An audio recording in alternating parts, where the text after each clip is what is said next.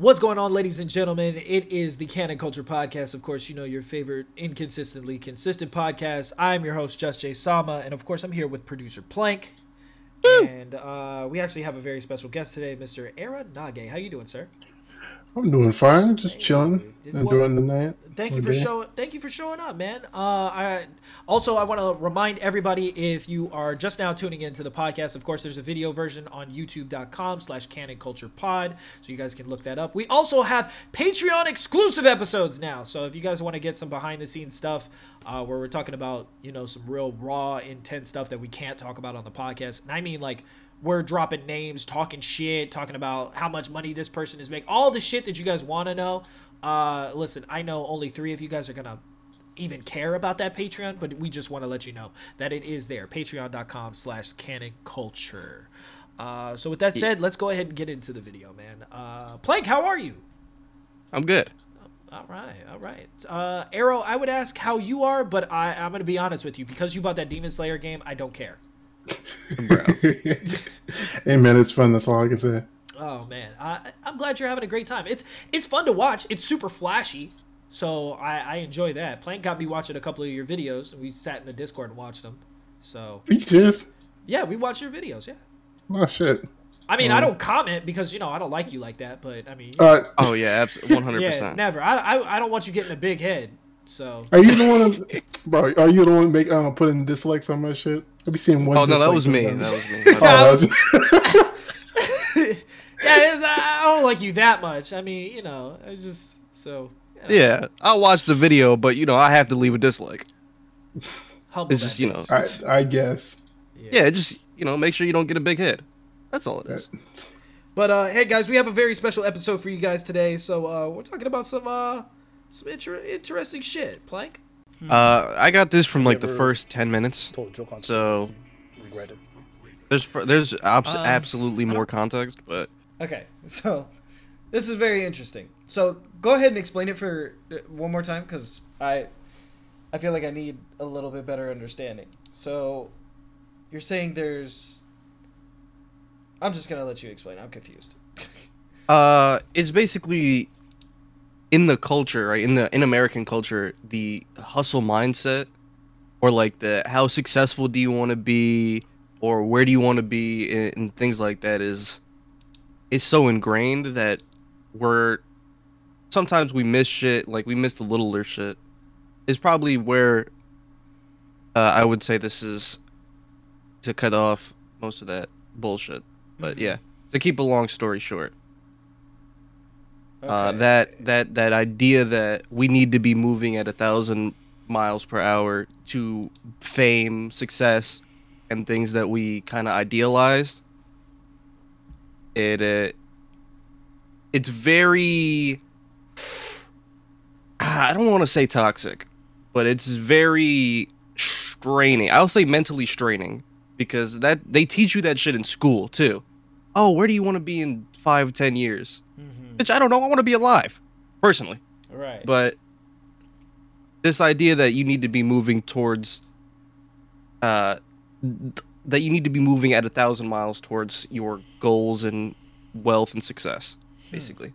Okay, maybe I maybe I'll have to like watch the full hour piece, but Yeah, you don't have to. It's uh, they stopped talking about it at thirty-one. okay. So Oh no, actually not thirty-one. It's uh, twenty-seven. Okay, 26, so the first, so roughly the first thirty minutes, right, right, right. So, from my understanding, is uh, being the age that I am, this makes sense, but it also doesn't make sense at the same time, and I'll tell you why. So, just from the few parts that I was listening to, uh, he was saying there is no hustle and bustle, cultural like ideal, uh, idealized. I don't think he was saying there is none of that. I think to the extent that America has it, So he There- verbatim. it is not the same. Like two minutes in, he verbatim said, "Well, not two minutes, six minutes, and what is this? Somewhat." He verbatim says, "We don't ha- in the UK, we don't have locations like New York City and Los Angeles that are, you know, constantly moving and built on hustle culture."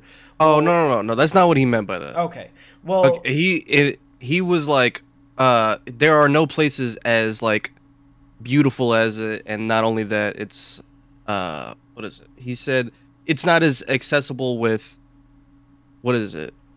Uh, public transportation. Right, right. So either way, uh, that being said, America is just built different, bro. Uh, we're we're indoctrined from an early age to you know, and we're taught that if you work hard, you get you get rewarded, which obviously you know when you grow older that's not the case. You know some people obviously work less and they make more and stuff like that. Not just necessarily yeah. monetarily but just overall like achieving your goals is is is a form of success to some people. So um everybody just has a an embedded nature as a human being to want to do more shit. Like every human does. Like every human at, at a certain level wants to feel happy. Every human at a certain level wants to feel successful. Every human uh, on a certain level you know some greater than others want to be idolized by others want to be seen as you know like all of us do at, at a certain point no matter who you are. Even if it's just like a little like 2% of your being like some people could not care at all obviously. But there's still just a little bit of people who publicize that type of stuff that want to be idolized by others. Oh, that that guy doesn't care. That guy doesn't care about being popular, you know? That's secretly what what we want. It's it's it's an embedded human nature. So, it's very interesting to me because some people just want to work hard. Some people just want better shit in life and some people just want to be at a better place, which I would assume is majority of people. They just want things that they don't have. So, mm. in a in a country where it's really really embedded in you at an early age hey work hard work hard work hard. Go to college work hard work hard. Like that's just all we know.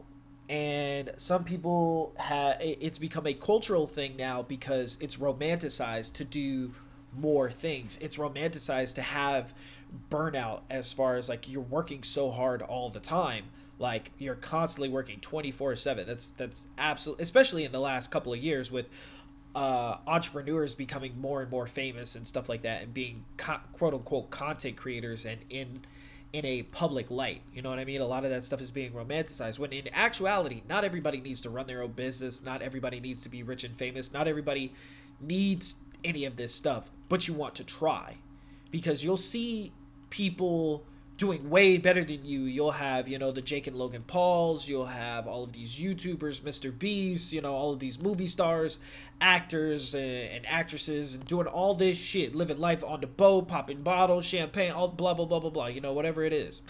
Mm. Uh, rappers, basketball players, people who have an abundance of monetary resources, not just resources in general who have reached a level of success that is idolized by others. So therefore, we're indoctrinated to think, hey, if I work hard enough, maybe I can get to that place. So it's the same thing, you know, it, it's the same thing with Kobe Bryant, for example, the Mamba mentality. If I I have to win at, at all costs, I'm gonna win. So mm. you know, it's it's unhealthy for some people to sustain, and then in other places, you know, it's just not. But then you also got to look at other countries and look at what is successful to them from their perspective in comparison to what is successful to us here in this location. I mean, we have the NBA, one of the biggest, yep. greatest organizations for organized sports at all, period.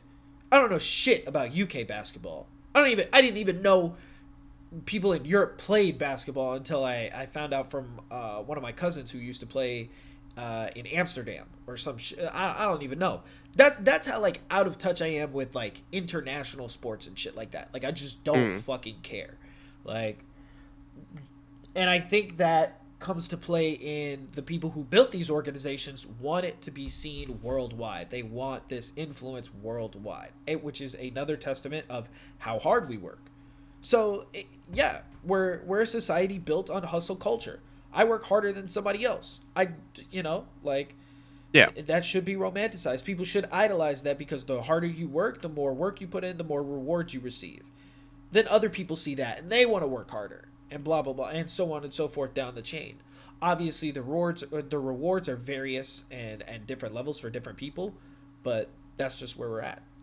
So I don't I don't even think like like that perspective, like that idea of what success is in a different country is something I can even fucking vibe with because in other countries they're probably just like, "Hey, I just want to be comfortable. Like I just want to you hmm. know, have like a house, a wife, kids, blah, blah, blah, whatever."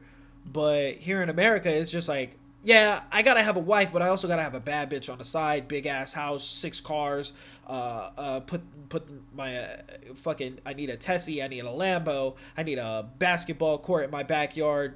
Just because I want to be Yeah. able to do all these activities and have all of these things, and have access to all of these things because they make me feel good. You know what I mean? Whereas in Yeah. other countries, they they probably do. They probably do feel that way, but they also don't have the same things romanticized there that we do here. You know what I mean? Yeah, of course. Yeah, and once again, the NBA is a perfect example. You got ball players and rappers and all this other shit. They don't got all that in the UK. Like every time I ever see like popular UK rappers, they're not like usually flexing and flossing the way that they do here in the states.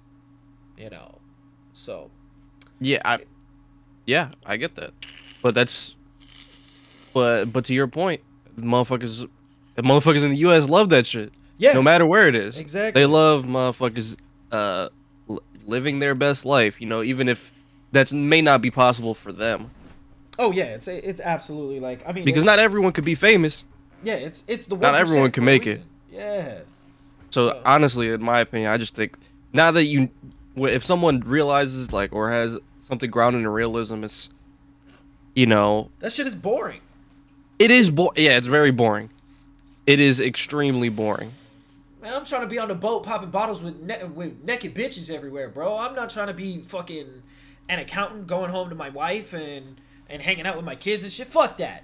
I'm trying to be on a on a on a on a 300 foot yacht, popping bottles and pouring champagne on naked bitches that I don't know and never gonna talk to again. Like, come on, man. Shit. You think I? Hey, Like who the fuck grows up to want to be an accountant? You know what I mean? Like don't nobody want to do that shit. Man, I can't I can't Uh, wait yeah. to grow up and have a steady job. Like what the fuck? Get the fuck out of here, bro. I'm trying to travel. I'm trying to fuck bitches and leave them in other countries. Like I'm trying to do irresponsible shit. I'm trying to do shit that that for real, for real.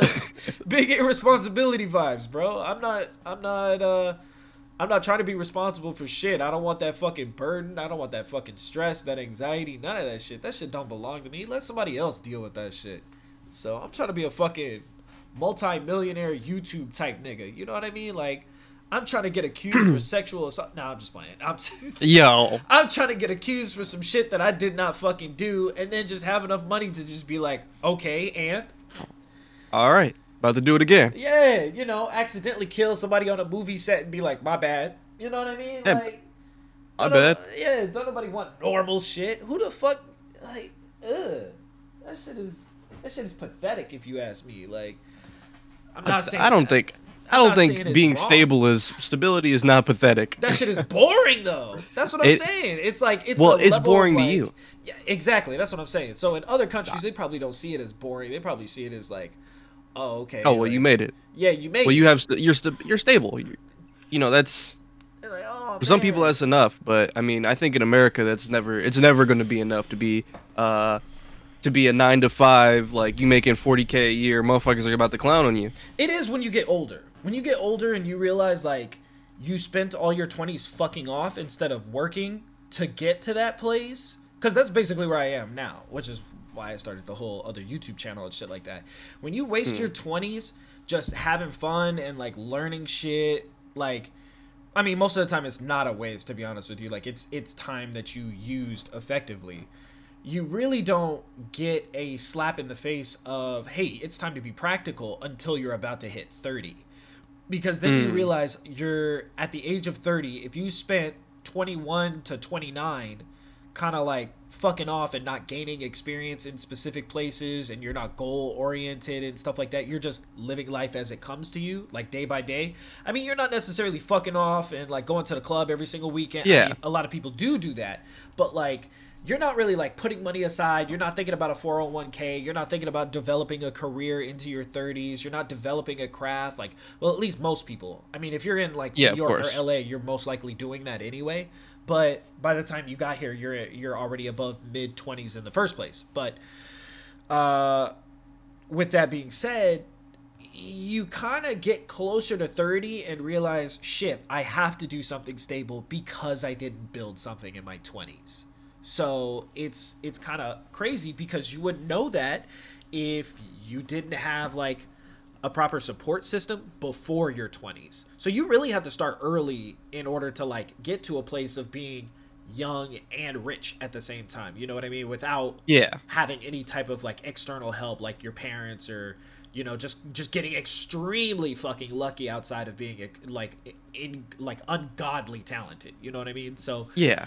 it's it, it all of this stuff just kind of comes with the territory and as you get older you have to find new forms of practical success and practical flossing because going into my 30s now i'm looking at like fuck man i i i, I I'm too old to be like. Well, I mean, I can't say too old because that's probably 40 up, but I'm I'm too old to be in certain spaces anymore. You know what I mean? Like I can't participate in the same uh, spaces as people who are in their 20s who are just starting out somewhere.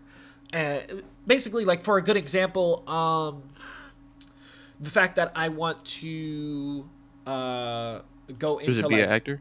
not just be an actor, but say I wanted to do graphic design, right? So, oh, or and like learning like uh, coding or something like that, something really really sophisticated that takes long periods of time to learn. So you now have people that are in their 20s, 21, 22, 23, 24, all right? In that range Okay. who are in college courses to participate in that certain field and those are the students that you those are the group of people that you're competing with at the age of 29 30 31 your brain does not process information the same way these younger 20 year olds are so even uh, for example like you know acting you can no longer go out for a certain set of roles because you don't fit those roles which are Yeah. E- arguably the easiest to cast for. People in between the ages of 18 to 28 are the easiest people to cast because they fit into a wide range uh, of like age group, the way they Yeah. look, the way they they move, the way they perceive, the energy that they carry on cam on and off camera. So some people you can't work with because hey, you're 28 and we need somebody that looks 25. But you don't bring off 25. You look like you're fucking 28. Cuz you are 28, bro. Like you didn't take care of your skin when you were 21, 22, and so now look at you 28, looking 30. Bro, we can't cast you for this scene. I'm sorry. But that's the particular role where they're like we want to give this 25 year old, we're looking for a 25 year old on set who can speak these specific lines, but you look 28. That role's not for you. So now you got to look Yeah. for roles that are 28 and up to fit into, which is doesn't come along very often because a lot Which are usually extras, right? which are extras are are any range. Extras can be Okay. there. Extras are uh, the definition of extras is just background talent. That's all. That's all you really are. Sometimes as an extra, you can get asked to do more. So the way the movie industry works is you have the Screen Actors Guild, which is SAG-AFTRA, right? So they're essentially the guild that that gives you a stamp, like a little license that says you are officially an actor and you cannot be paid below this specific amount. No matter what job you do, whether it's background work, whether you're speaking, whether you're bringing somebody a prop or anything like that, you cannot get paid below this section. So you're part of the union, right? When you're doing hmm. non-union work, you're basically showing up to do whatever the DP, whatever the director, whatever the AP, any of these other people ask you to do. That's what your job is to be background talent, sit around until we need you. You stand here, you do the things we tell you, and that's it. You have, there's a 99.999% chance that you will not receive a speaking role. Like, you will not speak. If you're a background actor, if you're an extra, you're probably not going to talk. Unless you have a certain look about you that says, hey, somebody was sick today, we need something to fill in. Or hey, we had a sudden rewrite, which is all luck based. But if you Yeah. look the part, you happen to get lucky, you book enough work, you can get put in a position to where, hey, we need somebody who looks 25, wearing a green shirt, and to to say, how are you to the main character in this scene. The second you, whether your background, whether you're extra, whether you're whatever, the second you say any words or do anything on screen, you are considered what's called a featured extra, which means you automatically get your SAG AFTRA union card.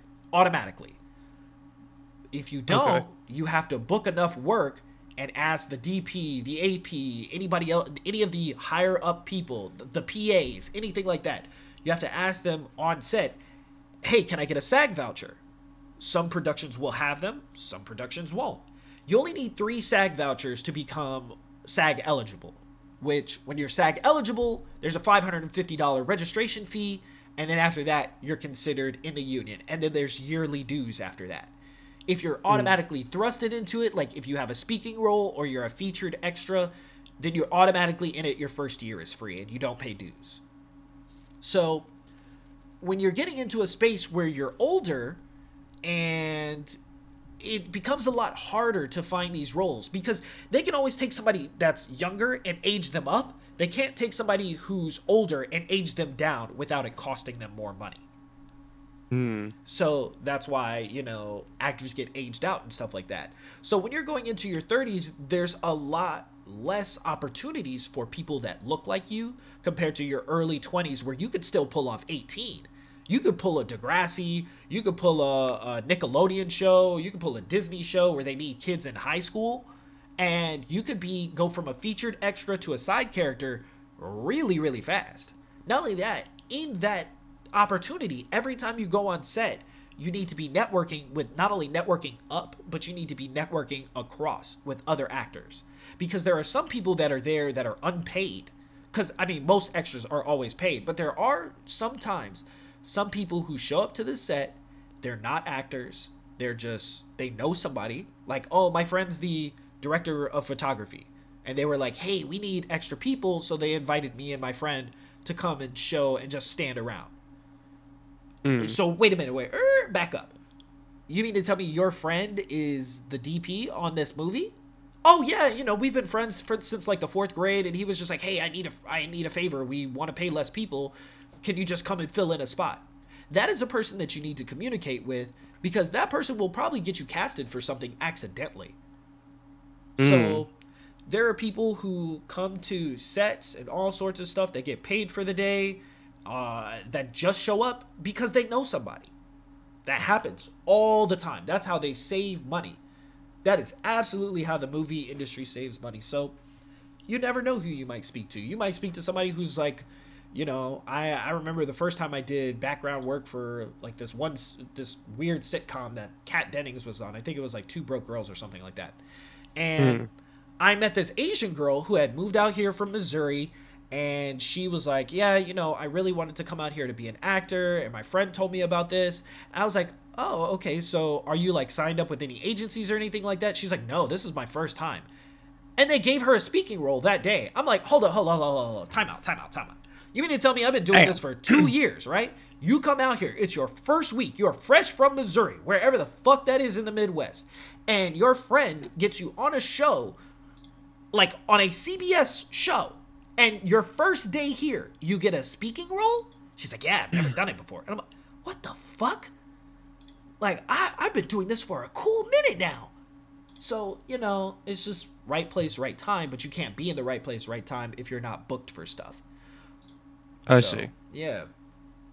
But anyway, and that's part of that's another part of like, you know, this whole hustle culture thing where like you have to be booking something every single day. If you really want to do this, you need to be like determined to do something like make a new approach every single day because you won't when you make it to the other side and you look back, you'll be glad you put in the work instead of being like, "Oh, well, I took I worked on Monday, but I took Tuesday off. And then I worked Wednesday, but I took Thursday, Friday off. And then it was the weekend after that. So then I just started over on Monday. And then Monday it rained. So it's just like, it was kind of a bad day anyway. So then I started Tuesday.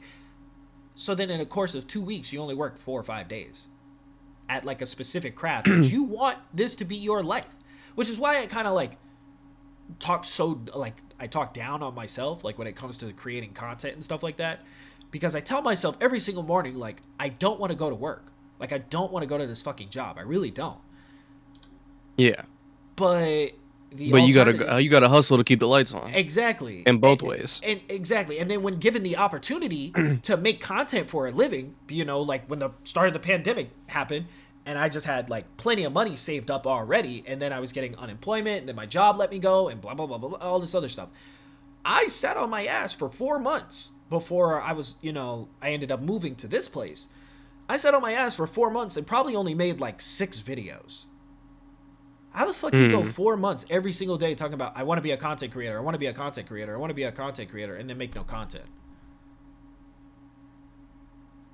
I remember I was there. Yeah, exactly. Uh, like so, you know. And as I get older, I feel like there's a certain part of the internet that just absolutely will not fuck with me because of my age as a bias that they don't even know is a bias yet. They'll just be like, "Oh, well, who's this guy?" So now I've started to think This guy's not in his Yeah. fucking early twenties. Yeah, no, just like I can't really relate to this guy. Like I like what he's saying, but uh there's just something about like obviously, you know, we see people we on the internet and where we develop a parasocial relationship with that person. Oh, I hate like- those. Yeah, it's weird. It's just kind of like that becomes your usual person that you see, I guess you could say. Like Yeah. even though I've never met Phil Phil DeFranco, like if I ever like went a day without watching his videos, I feel like I'm not informed on the news and stuff like that. So I now have be- developed a uh, what is it? A dependence on this person. Like, oh shit, Phil didn't upload today. Like, damn, I hope he's okay. I don't even fucking know this guy. Like, what the fuck? So, you know, it's um and Phil really only got to where he is because of working every single day. That's just part of who we are as a culture. If you're not working every single day, it's like, did you really want the thing that you're trying to reach? Like, Yeah. yeah, like yeah, it's cool to take days off for sure, but did you really want it? I suppose that's a that's an interesting thing. Right? Like, is it is it more human or is it more the culture? I guess right. Is it more human to want to continue to progress, or is it more like our surroundings are forcing us to be like work, work, work, work, work, conform, conform, conform? I feel Uh, like that's just a United States thing. I also will say that if you don't work, work, work, work, the lights might not be on. So that's That also is another true. Thing. Yeah, we're also you know like extremely, extremely underpaid for having the highest cost of living ever in the history of ever. You know what I mean? Like Yeah, at one course. point in time, like I remember when I got my first job, I I was making like seven twenty five an hour was like a, a high rate. Like you could afford an apartment in LA working 40 hours a week at 725 an hour. Like That's now with lot. the now with the money I make, I make $20 an hour at my job, right? Working 80 hours a week plus mileage plus gas plus expenses, right? And I still can barely afford this $1300 apartment that you guys have seen in the back is the size of one person's living room. I don't have any I don't have a full kitchen. I don't have like a full bedroom. I don't have nothing. And I'm paying almost $1400 for this place. Like it's it's How- fucking insane. So Yeah, eh, that, that's crazy. but then a lot of people like to push back and they'd be like, "Well, Jared, eh, J- eh, J- Jay, you live in you live in LA. Like it's gonna be expensive." But also, we get paid more here on the average for less educated people. We get paid more here than in Texas, in Florida, in all of these other places. Our cost of living is higher, but our earning potential is way higher. There's not a single job that I've heard of that's under like $15 an hour at this point. Like it's just not. Like most places are already offering 13, 14, 15 dollars an hour plus like eh, other benefits and stuff like that. And because I work for a smaller company, they're just like, "Yeah, we want you to to be the head of this department. We just need you to work with us." And then so when I ask for more money, we don't I know we don't have it. I'm responsible for the marketing. I know we don't have the budget for certain things. So, it's like, what do I do? I got to get up and I got to leave this country to go, this company to go to another job that's not going to give a fuck about me. That is going to give me like 401k and benefits and stuff like that. But they're also not going to allow me the time and space to like leave in the middle of the day to create content and then come back to work if I wanted to. My bosses let me do that. Like Yeah. like during the the state of play or the no, that's this week.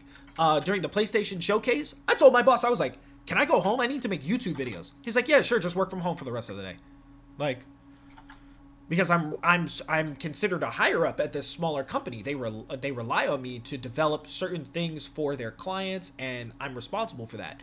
At another place where I just become a wheel in the in the system, you know, a cog in the in the system, basically, it's just kind of Yeah. like uh okay. So now I have to trade either the ability to be comfortable and and, and work towards something, and like hustle, or I get a higher paying job where I'm making forty dollars an hour, but I'm working eighty hours a week and they they expect so much of me and giving me nothing. Where I just feel like I'm like constantly working. Or maybe I could get a second job. But if I get a second job, then I can't. There is no on- YouTube. There is no YouTube. None. There ba- there's barely a podcast right now just because I'm trying to like establish a a work, content and social balance. And it does not work. And for the past like 7 years of my channel, that's why my relationship was shit because I couldn't attend to that because I was too busy trying to make YouTube videos that ended up turning out to be not very good in the first place. Cuz here I am with almost nothing to show for it. You know what I mean? Like Yeah. so I mean, I don't think they're bad videos. I just think Oh no, no, no, we're not they gonna, we're were not, not- gonna we're not gonna debate the the quality of the videos. I'm saying they're bad Oh, because okay. because I'm only at 7k. Like how you okay, yeah, yeah, I get which I, that's what I yeah, that's what I was yeah, gonna say. In comparison to somebody who starts up a TikTok tonight and then they'll have like 10,000 followers on their YouTube channel by tomorrow. You know what I mean? Like for not posting content consistently and stuff like that. So it's just kind of we have to have that like hustle culture because we're looking at you know our environments and we're a factor of it. So we have to work hard in order to continue to live in certain places. I'm sure there's probably somebody rolling their eyes right now listening to what the fuck i'm saying like oh well if you just move to a different place and blah blah blah blah blah. Well y'all make $10 an hour there. I, ain't no way i'm living off of $10 an hour. Like what the fuck? Fuck i look like? I mean, you could always work at a, a fucking packing company and get 14. that's cool Why would you do that? Why He's already making twenty. He I mean, established no, that he no, makes no. more money. No, but like you, he makes 20, but it's still like if you round it down to like if you do that same shit for a different place, it's gonna be less money, but the cost of living is also less, so it just evens out. keep in keep in mind arrow i'm Okay. also i'm also an actor and a voice actor and my talent agency is here in la that makes so sense. so when i go you to, you have a reason to stay. exactly so when i go to Not- bookings they're like oh it's gonna be at the universal lot it's gonna be at the melrose lot it's gonna be at this lot it's gonna be at that lot um unless Not move only to, that, like, but just move or- forehead is a w- crazy kind of like argument for that because it's like I was born here. Why would I Exactly, move? I don't yeah, have any yeah. reason to move. yeah It makes sense. just 'cause move you don't, you don't forehead wanna shit move. is you don't want to move because literally your family, friends, everything is everything you just know and grew up with is where you it's where you're born. It's like Yeah, it's where that's it's where you're at. Why would you want to move from a place where you were born and know everything and then go So- to a place you don't know? Right. So I was actually talking to my girlfriend about this today, and um, we kind of got into it a little bit because you know she has like this opinion that California is a very expensive expensive place to live. Yes, but keep in mind, boys, she makes almost a hundred thousand dollars a year. so What? do, yeah, do the math here. So her parents have allowed her to live in their house. Like her parents have just, you know, like She just lives there, no she no just paying lived rent. there, no paying rent. You know, like she has an agreement with her Nice. parents. They're like, yeah, yeah, and her parents are very like upper educated people as well, right? And so, like, her mom is in tech, and her dad is like, uh, he's something with Amazon. It's like it, it- it's it's like one of the higher ups or something like that, like something for logistics or whatever. So they make very good money, right? But they're, Yeah. they're very far from like oh spoiled and like you Uh, know they're- they're like- and stuff like that. They're like uh, the mid mid tier. Yeah, yeah, like middle mid like mid, middle mid class. You know what I mean? Like like they're making like they have enough to live, but they're not like up Not to not where, uh, wealthy, they can- but very well off. yeah, if yeah, yeah. makes They can they can see the bottom, but you know they're just nowhere near it. like you know what I mean? Like like so They're on a very high cliff or a decent sized cliff. so she's she's kind of grappling with wanting to go to law school out of state and like all this other stuff which we had gotten into and we were also talking about she's like yeah i if i could i would move out of california. And i was like well why would you want to do that? You actually can afford the cost of living here. And her her like vision of thinking is just so weird to me because also today she was talking about she didn't want to buy a desk from IKEA because the desk that she has at home is fine. And I'm like, yo, you realize this is thinking from like 1955, right? Like like you you Yeah. sound like you're 52 years old just because Yeah. and her excuse was, well, you know, it's sturdy. I'm like, bitch, this thing is ugly. Like what the fuck? Like like this is Yo, have- shit. Like it's it's big, it's bulky, it's heavy for no reason. Talking about oh, um, but it's big. You can't find, and it's made of wood and blah blah blah. Uh, Bro, I went on Amazon and found a ninety dollar desk that was bigger than the desk that she had, that had way more storage space. And she was like, okay, you might have a point. I'm like. Bro, this antiquated level, like, I don't know who romanticized, like, thinking that just because something isn't broke, don't fix it. Like, bruh, get the fuck out of I'm here not, with I'm. I'm not gonna lie. Uh, I'm exactly like that, but only if it's what's it called, technology. If it's technology, I'm like, okay, I'm not, I'm not gonna change this because it still works.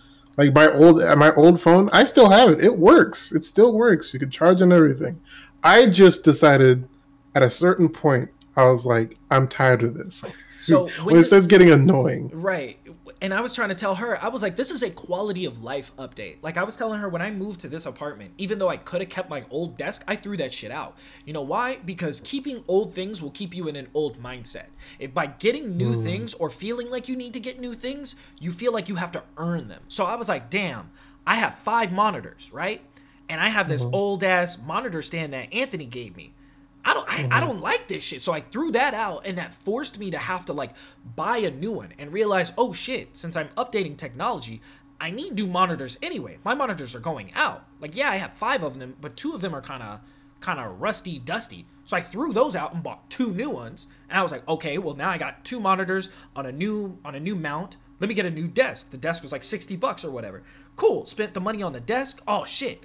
I need I need new speakers but I also mean, have like my right. mixer and stuff like that, you know. So it was like certain things that I knew I needed to update because when I come home, it, it's a level of like, how comfortable am I when I'm at home? And I only spend maybe 30% of my life at home because I'm out being socializing or I'm at work. I spend majority of my life at work. You know what I mm. mean? So it's like how much of that do I need to change the quality of life at home so that way I don't have to think about work. I didn't need a couch in my apartment. For what? My apartment is 10 feet by 10 feet. What the fuck I need a couch for? There's no fucking room in here for a couch. But when I spent the 200 bucks on Amazon to have the couch shipped here and I opened it on stream and I set it up and shit like that, bruh, that was probably one of the best piece of content I've ever made. And now I love this fucking couch. You know what I mean? So, you know, now I can sit here and play my fucking PS5 comfortably. So then I'm not thinking about all the other shit, all the other hustle and grind I have to do. I'm not thinking about none of that shit.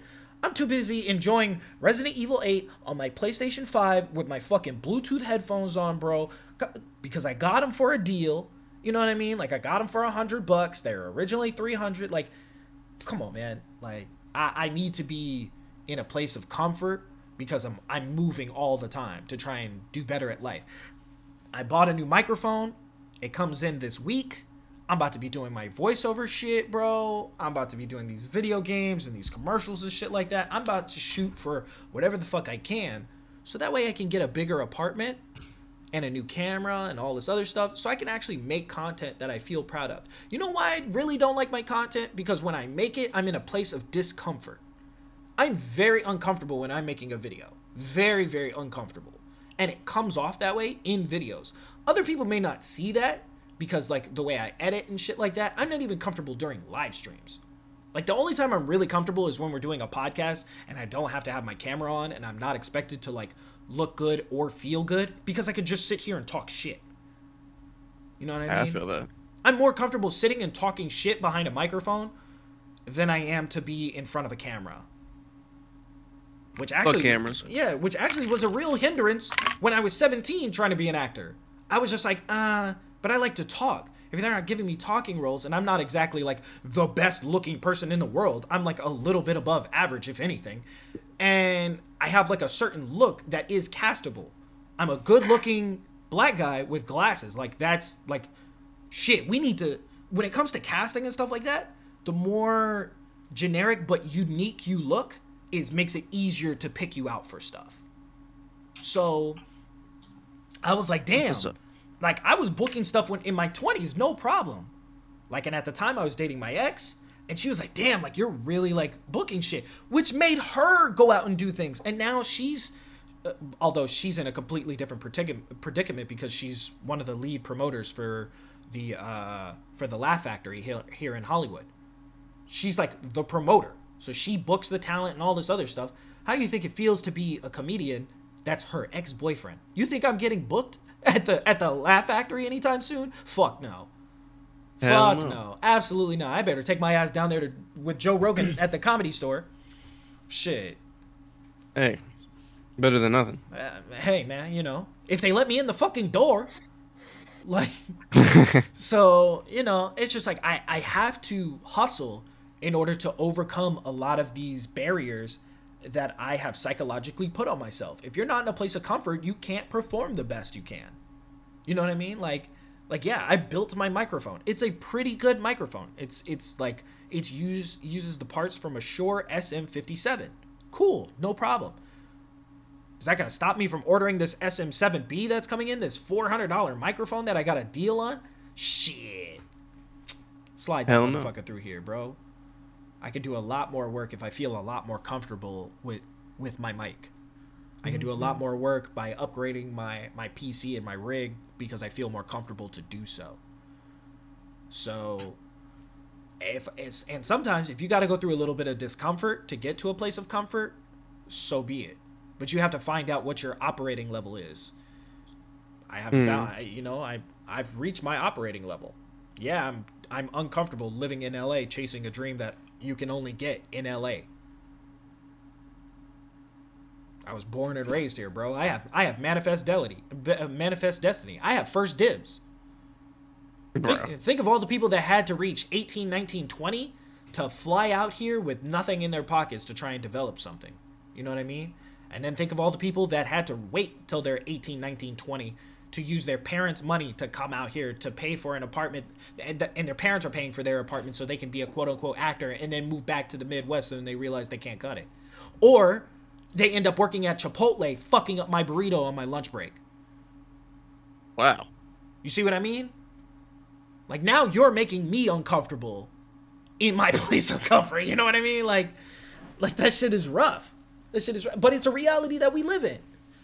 Dude came out Yeah. here from Kansas or whatever the fuck, and his parents were like, "Okay, we'll pay for your rent for a year, but you have to get to work. You have to do something." He comes here and he fucks off, or he comes here and and and and, and not necessarily makes it. And here's the thing. Here's the thing I, I I need to like urge that I want to talk about on my new YouTube channel too, uh, which I'm starting this week. So you guys can expect win- videos by Wednesday. They're gonna be unedited, so it's a lot easier to get those videos out.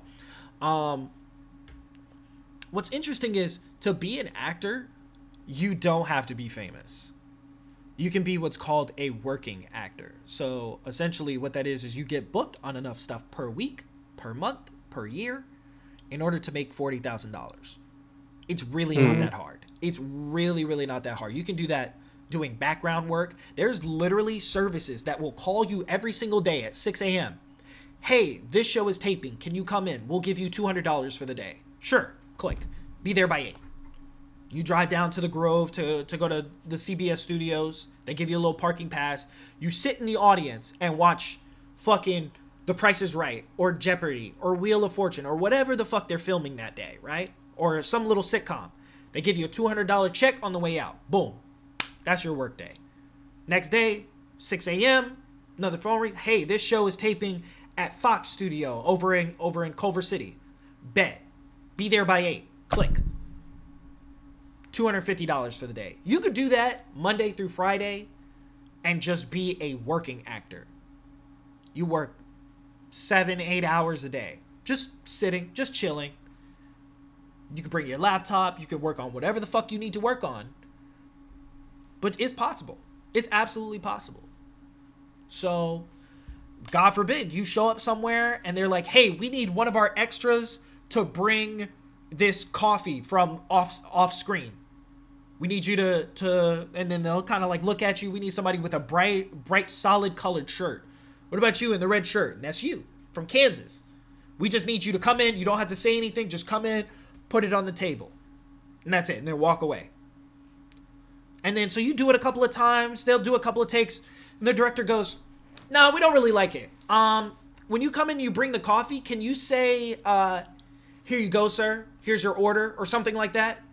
Something that's completely not even on the script. And you're like, yeah, sure. No All right. problem. Let Yeah, me- yeah, okay. Let me do this. So you come in, you set the thing down. Here you go. So here's your order. Boom, and you're out. They wrap for the day. You know what that you know what that just did? The DP now has to come to you and say, "Okay, so what's your name? Let's write this information down. Here you go. Here's your union card. Make sure to register that by the end of the day. Here's your $300 check for the day, and here's $150 extra because you had a speaking role. You had just showed up as a dude with a red shirt on to just make hundred dollars for the day and you made three times the money and now you're a union member which means you cannot be paid lower than a certain amount. And then usually those rates depend on how much acting experience you have. So you know this is your hmm. first year. You can't be paid lower than let's say $490 per day because you're a, because you're a union member now for a whole year keep in mind you've only been out here for a week and you've already made way more money than somebody who has been trying to do this for their entire life. You know what I mean? And so, hmm. so sometimes that happens. That will fucking happen. So your dues are paid for an entire year. So every time you go and you book something and they pay you your $490 for you to leave that day, right? You Yeah. don't have to pay the union dues, which are extremely high at the beginning. And so you're like, damn, like, I don't gotta work fast food. I don't gotta do nothing. I just show up, 500 bucks for the day. Boom, no problem.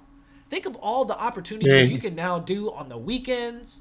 You know, if you do, if you decide you don't want to pick up the phone call one day when they call you at 6 a.m., they're called calling services, by the way, which you can register. There's tons of them for free, and they will do this for you every single morning.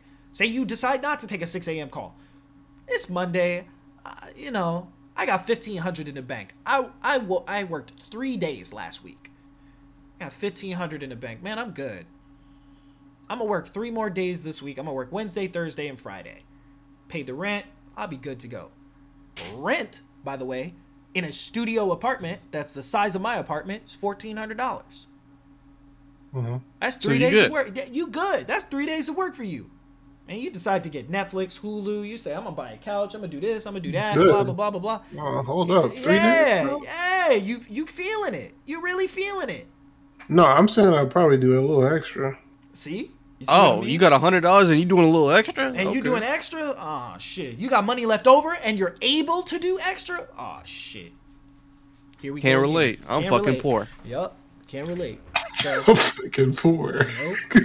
can't even afford. Hey, to you laughing, attention, but that's real shit. Yeah. I really am poor. Yeah, can't even afford to pay attention, man. This shit is ridiculous. So that, so these are scenarios that do happen to where you become a working actor. You don't even have to be famous, bro.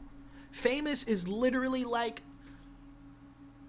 like a fucking star exploding only for you. Out of the billions that exist. You know what I mean? Like that mm-hmm. doesn't that isn't feasible. So if you plan like- for the if you plan for the practical, you'll be ready for th- when the shit explodes for you because it, it does it, when you're in this business long enough you will get some type of spark somewhere it may not be like a big break to where you're on a movie set and like you have tons of lines and you're a famous actor blah blah blah blah sometimes it's just a little part in like Small a, things that count. very very small things because some people will see that another casting director will see you and be like, And he's like, yo, that guy's kind of good. Yes, You know? Yeah, I want this person in something. Sometimes you'll Yeah. even be a background person. The the one of the first pieces of background work I ever did was on Issa Rae's Insecure, right? So I did that, and I was literally just somebody at a bar in the background, just just sitting there. And they ended up calling me back for three different episodes, the same show, just because I looked like somebody that would not be in a place like that. So it clearly meant I was like, I think they were at like this high end bar or something like that, and they had mm-hmm. nobody that looked like a nerdy black guy that was there. They were like, this dude. They came up with, yo, I remember the motherfucker, the, the motherfucker came up with this whole thing. Okay, we're gonna need you to put this vest on, and and and you know, you obviously gotta sit with a lot of swagger, swirl your drink around like you got a whiskey on the rocks. Yeah, yeah. And I was like, huh, okay. And she she was telling me, she's like, yeah, you're pretend you're like a tech mogul or something like that, like, and you don't fuck with nobody in here. And I was like, all right, bet. And that was the first time I've ever did anything, and I'm just swirling this drink around, just laughing, you know, and like pretending to be in this scene or whatever. And that made them call me for a second episode and I play, and you know what? They were like, "Hey, you're gonna be in this bookstore, and we need you to like, you know, rummage around through some books, and then you drop them." And you're like extremely upset about it. And I was like, "All right, bet, cool, no problem. Can I be like, can I be in the in this section, or can I like, what can I do? Like, and I didn't have no lines, none. And they ended up calling me back for a third episode. And they were like, okay, so in this one, you're gonna be at a pool party and you're clearly just like not vibing with the girl that's talking to you. So you kind of got like a stank face. And I was like, all right, bet, bet, bet. Can I get like a prop or something? Am I smoking? Am I drinking? And they were like, we can give you a water bottle. Can you make a water bottle work? And I was like, yeah, for sure. So in the scene, yeah, in the scene, this girl was pretending to talk to me or whatever, and she like tells a she like tells a joke, and I pretend to fake laugh, and I'm like biting the top of my bottle cap. And so the lady comes over, she goes, What you're doing is perfect. We're just gonna get you a prettier girl to stand next to. And I was like, Bet. I was like, all right, bet. Let's go, so bet. Bet. And guess what? That was So that was like that was like my eighth shoot I had ever done in my acting career, right? And I was like, damn, like I can't believe I'm getting paid three hundred dollars to fake laugh at a pretty girl's jokes, right? And then so after that, I probably booked maybe three or four more different shows with that same casting person that that got to know me, right? And then the girl from that pool party scene ended up wanting to run lines with me. like we ended up chopping it up while you know, like while you know we were on set or whatever. And um, that was the girl I told you about who uh, I told you guys about who the the sex was whack. And she had Oh. she had a yeah she had the fluffy dog. And I was like, man, I really only came over to her place for a dog, bro. Like, like I really just wanted to play with her dog. That's it. And she got me so fucking high and drunk off my ass, bro. Like I passed out, and when I woke up, she was on top of me, and I was like, huh? Am I being raped right now? What the fuck? Like this is crazy. I can't believe this is happening to me. Like, it's just it's crazy, man. So you'll be in situations like that, and that was just me being me. You know what I mean? Getting lucky. Imagine hmm. if I would have like stayed doing that, stayed on top of like my casting calls and things like that, and make sure and make making sure to call my agent back and all of this other stuff. Like if I would have just stayed on top of that, I would have been good. But the thing that fucked me up was trying to be a fucking YouTuber at the same time. And trying to hmm. and trying to harvest a working a, a non-working relationship at that time. Because me and my ex were split at that time. And I was like, you know what? I'm gonna get in my bag. I'm gonna do this. I'm gonna do that. Like, watch. She gonna be she gonna be upset she missed the train, right? And so I was working, and she was noticing that I was working all the time. And so I was like, oh yeah, yeah, yeah. All all this hard work will get her to come back. I, Which- I feel like you were doing everything out of spite. I was, but did that not put me in a place where I was on track to be successful? Yeah, you were. I wanted to exactly. So if you if you move, I mean, who cares, right? Who cares, right? If you get to the destination, who cares what your motivation was, right? If you get to where Yeah. you want to be, who cares how you got there? That is true. Nobody cares about the emotion it took. Like, like you think Kobe Bryant wanted to at at any point in time he was just like, damn, I'm tired of shooting basketballs. Hell fucking no. he said, I got a place to be. I'm trying to be the greatest of all time. I don't care what the fucking motivation is, as long as I'm motivated to get to the place where I wanted to go. So, mm-hmm. and then what ended up happening was she and I started to get back together. I was falling on the YouTube stuff. I was falling on the acting stuff. And when you don't work as an actor, you don't make any money, which means you got to get a day job. Zero. You got to get a day job. So I ended up getting a day job that I didn't like and then was complaining that the job was making me too tired to come home and make YouTube videos. Because when I go home and make YouTube videos, I can't spend time with my fucking girlfriend that needs this attention. This Mm, woman honestly, needed- it might have been a bad idea. it was a bad idea, right? So the, uh, me knowing that this woman's love language is communication, touching, spending time with her, quality time, and she wasn't into video games. So it's not like we could sit on the couch and bond while watching, while she's watching me play Resident Evil or fucking uh whatever the fuck I was playing, or The Last of Us or anything, or whatever the fuck I was playing at the time, right? So I can't give this I can't give my work the attention it needs because it drains me. I can't give my YouTube the attention it needs because I'm already drained. And because I'm upset about these two things, I can't harvest and nurture this relationship I'm supposed to take care of.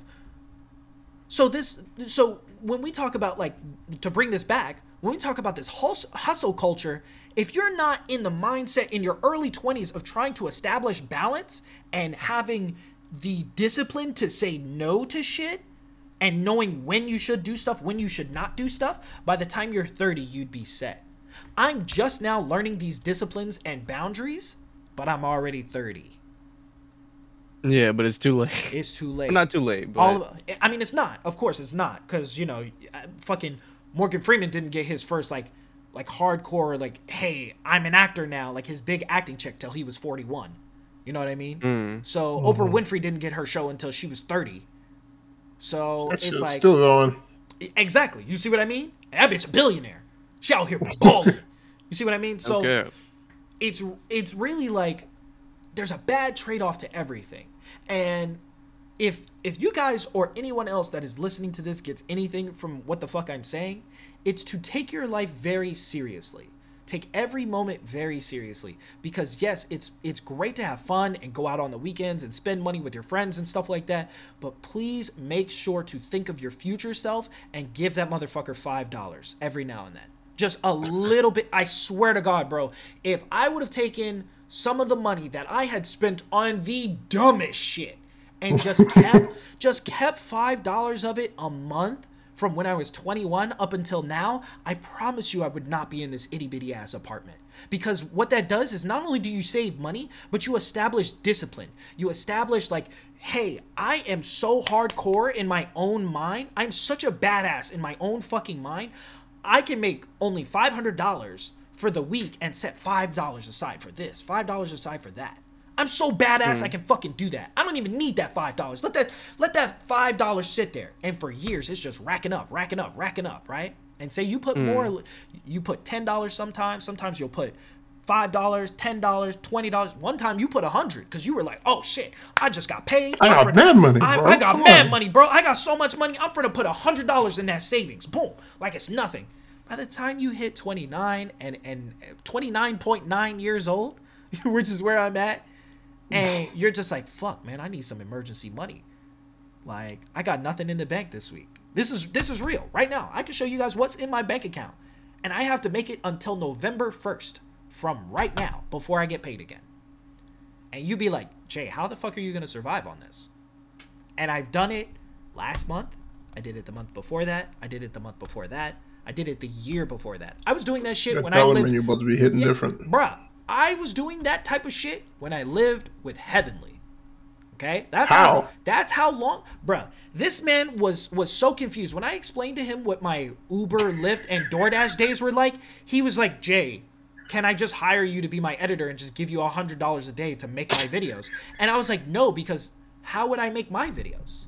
And he goes, Well, obviously, I would help you, this, that, and the other thing. And because I was so young in that moment, I was so filled with pride in telling, instead of telling this man yes, and he definitely would have helped me at the time. You should have just fucking. Oh my god, I would have yeah. fucking took that shit in a heartbeat He because like to, to make every you're- you're single video to- with me and everything. yeah, So you were you were be able to edit his shit at the same time as as you were doing your stuff. and he would and you help wouldn't me have to work. it. Yeah, and this was at the time where me and Long Beach Griffy were cool. Fucking me and I'm Dante were cool.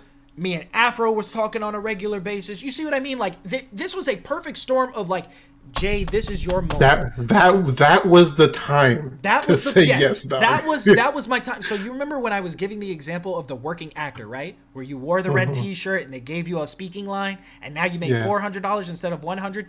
That was my moment of somebody taking me and saying, "Hey, here's your chance to be union. Here's your chance to make more money." And because I was so prideful, I was like, "No, I can do it on my own." And here I am with Yo, with less subscribers now. I have less subscribers now than when he moved out of our house. Hmm. fucking insanity. Absolute insanity. So, you know, I I can only make the best decisions with the information that I have at the time. And this is why I tell men everywhere if you are if you hold any type of pride for yourself, you will not allow yourself to fail. Yes, true. But do not let that pride be the thing that makes you fail. Because best believe, yeah, I have my own place. Yeah, I make a couple thousand dollars a month. Yeah, sure. But if you make thirty-one hundred dollars a month and you got twenty-four hundred dollars in bills, yeah, you're not doing so great, are you? Hmm. You really not. barely coming positive. Barely. And you really don't because you have to pay back credit cards that you fucked up in your early 20s. You got to Oh, pay well, a student I don't loan use debt. credit. Yeah, you, you got to pay student loan debt. You got to the worst part because you fucked off, you have to pay a $17,000 bill on a car that got repoed. That you not only bailed out of repo that your best friend at the time, a famous YouTuber, bailed you out not just once, but twice. Gave you $2,000 that said and then said, "Catch up on your car note and get the fuck back to work. Make these fucking videos." But you didn't. But you didn't one of your best fucking friends who is making thousands, tens of thousands, hundreds of thousands of dollars a year told you to do something and you decided to let your pride get in the way, bruh, I have no sympathy for that nigga. And that nigga is me. I have none. I am niggas. okay? Yeah. I just, I can fucking wild. Absolutely fucking wild. So, hmm. so that yeah, that hustle culture is important. That hustle culture is the thing that helps you develop and go forward. Otherwise, you regress and you go backwards, and then by the time you're 30, you regret that you didn't. It's different in other countries where the worst case scenario, quote unquote, is not borderline homelessness. It's not borderline, I'm having sleep for dinner. You know what I mean? Like, that's just not that's not there because their society isn't built on that. Their society in other countries is not built on squeezing every single second of a human's day out of them. Every single ounce of their blood, sweat, tears, and soul. So, best believe, if I had the mentality that I have now, and I lived in somewhere like Australia, crikey, I'd be fucking bowling, I would. I'd be fucking bowling. so, you know. But it is what it is, man. We can only make the best decisions that we can. And now, because of all that other stuff, I am traumatized. And I was telling Plank about this the other day. I'm I'm so traumatized I can't even connect to this girl that I'm dating because of my previous trauma. Uh, I can't even establish a proper relationship. Where we talked about it today, and she was talking about you know Are you talking about that uh, that girl that's so understanding? yes her. I, So I like that person. yeah, yeah, yeah. She's great. She's fucking amazing. Like she's one of the greatest people I've ever met in my entire fucking life. But here's the problem. We were talking about like, you know, the future of our relationship and stuff like that. And she obviously has the idea that we would live together. I told her, I can't live with you until you've at least we've been together for at least a year and you've lived on your own for at least a year.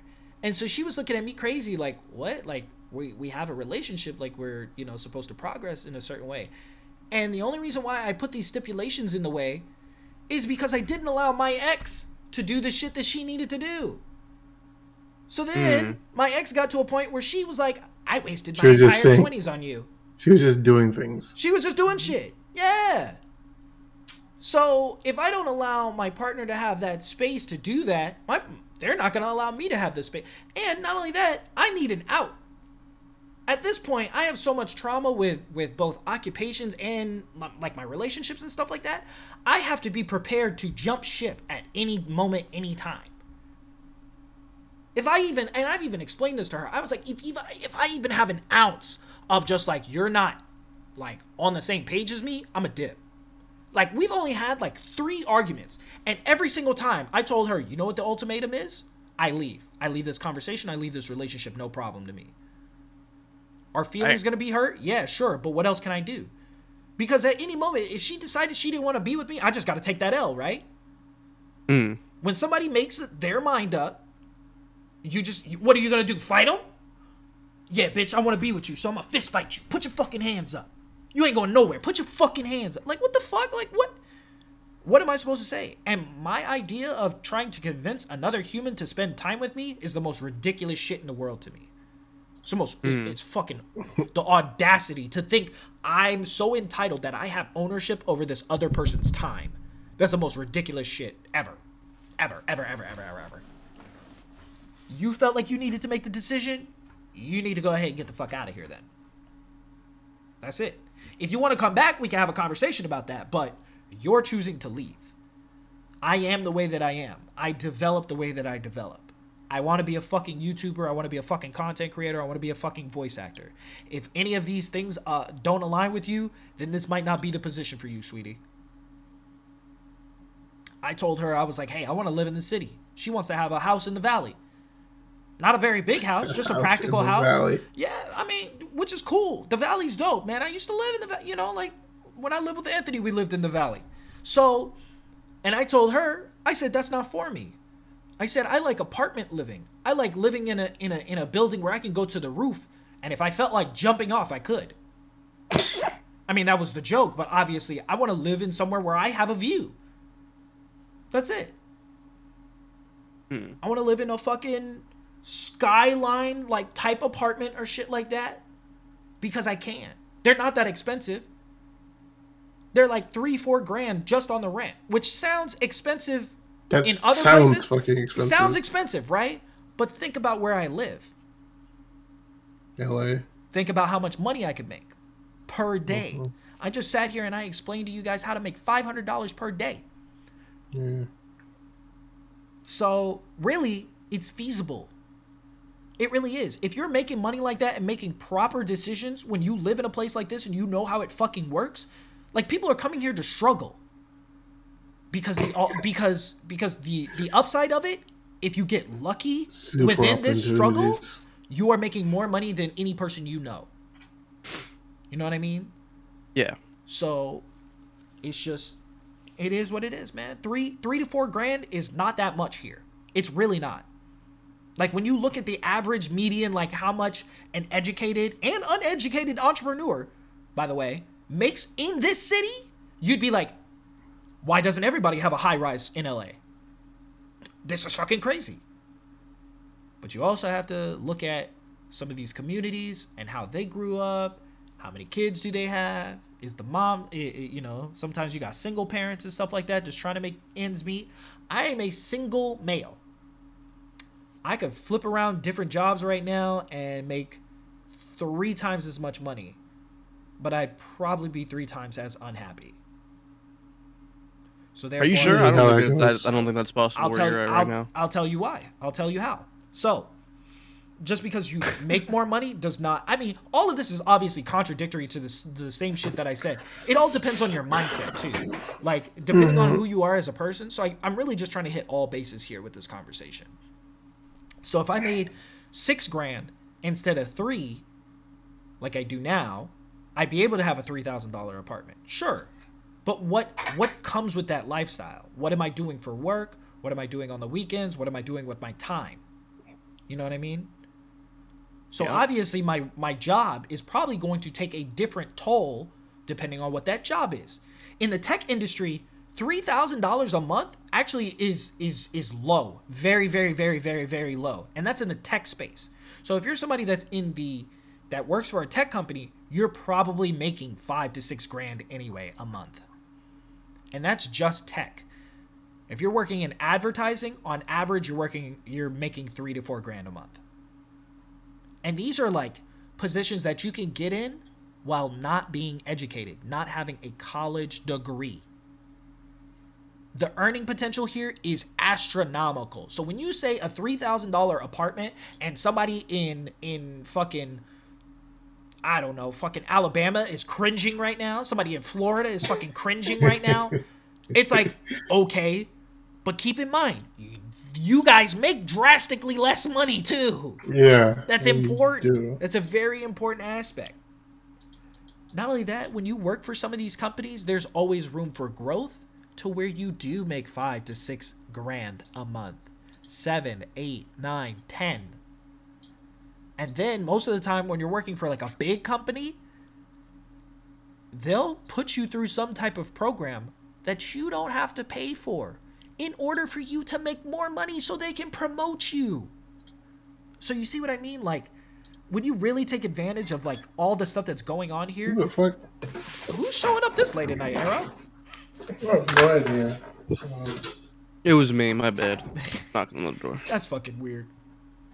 when you come here and you treat this place not as a place to live, but as a place to make progress, as a place of progress, then you succeed.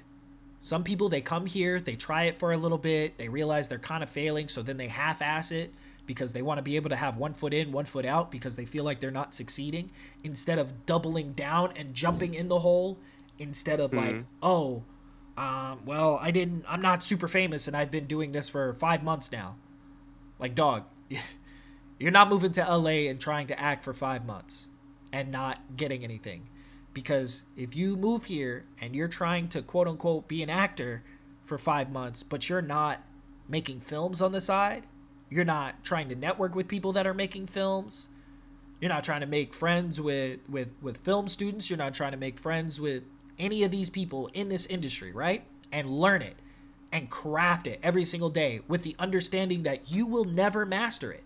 You are supposed to practice your craft every single day. Like when I would come home from work, I would just pull up random monologues on the internet and I would just read them, read them out loud. That's how bad I really wanted to be a fucking actor, bro. Like every single day was a learning experience. Every single day. So when you come out here and you do that stuff and you don't stay diligent with it, you're not even going to make a living. Hmm. Because the goal is to make a living first. Yeah. You can be a quote unquote big actor by just making feature money. That's it. It's not that hard.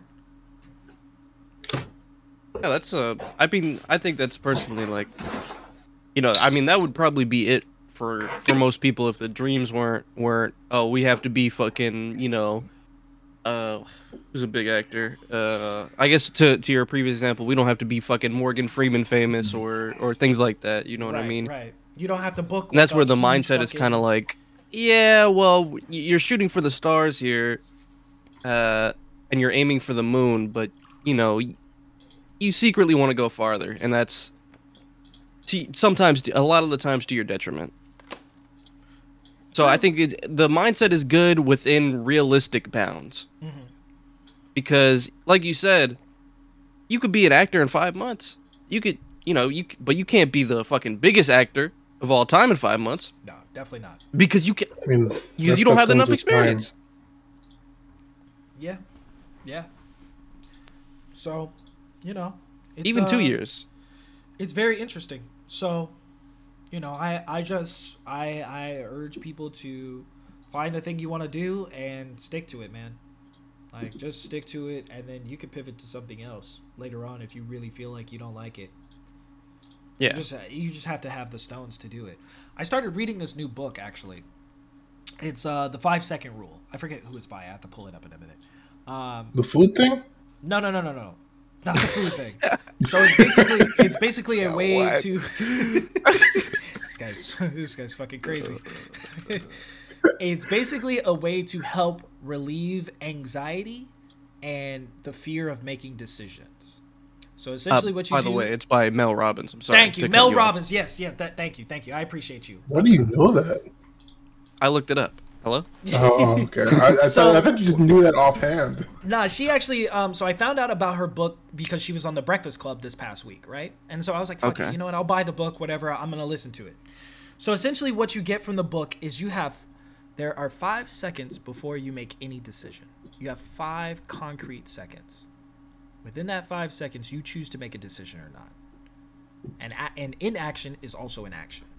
So if you're really Ooh. worried about something and you're trying to take a leap on it, count down from five. In that amount of time, the numbering process goes through your brain and your brain registers that a certain way, as in haste. Let's make a decision. Five, four. By the time you get to three, your brain is really processing shit. We either do it or we don't do it. Two, okay, well, fuck it. Like, this what happens if we do, this is what happens if we don't. One, and then you make your decision. It's it's literally that simple. It alleviates so much like it like it's even helped me in the first like maybe 30 40 pages that I've read of this book. It's already helped me not be late for work. And I love being late for work. Like I hate being somewhere on time. I hate being places early. I show up when the fuck I want to show up. My alarm will go off in the morning and I'll just lay there.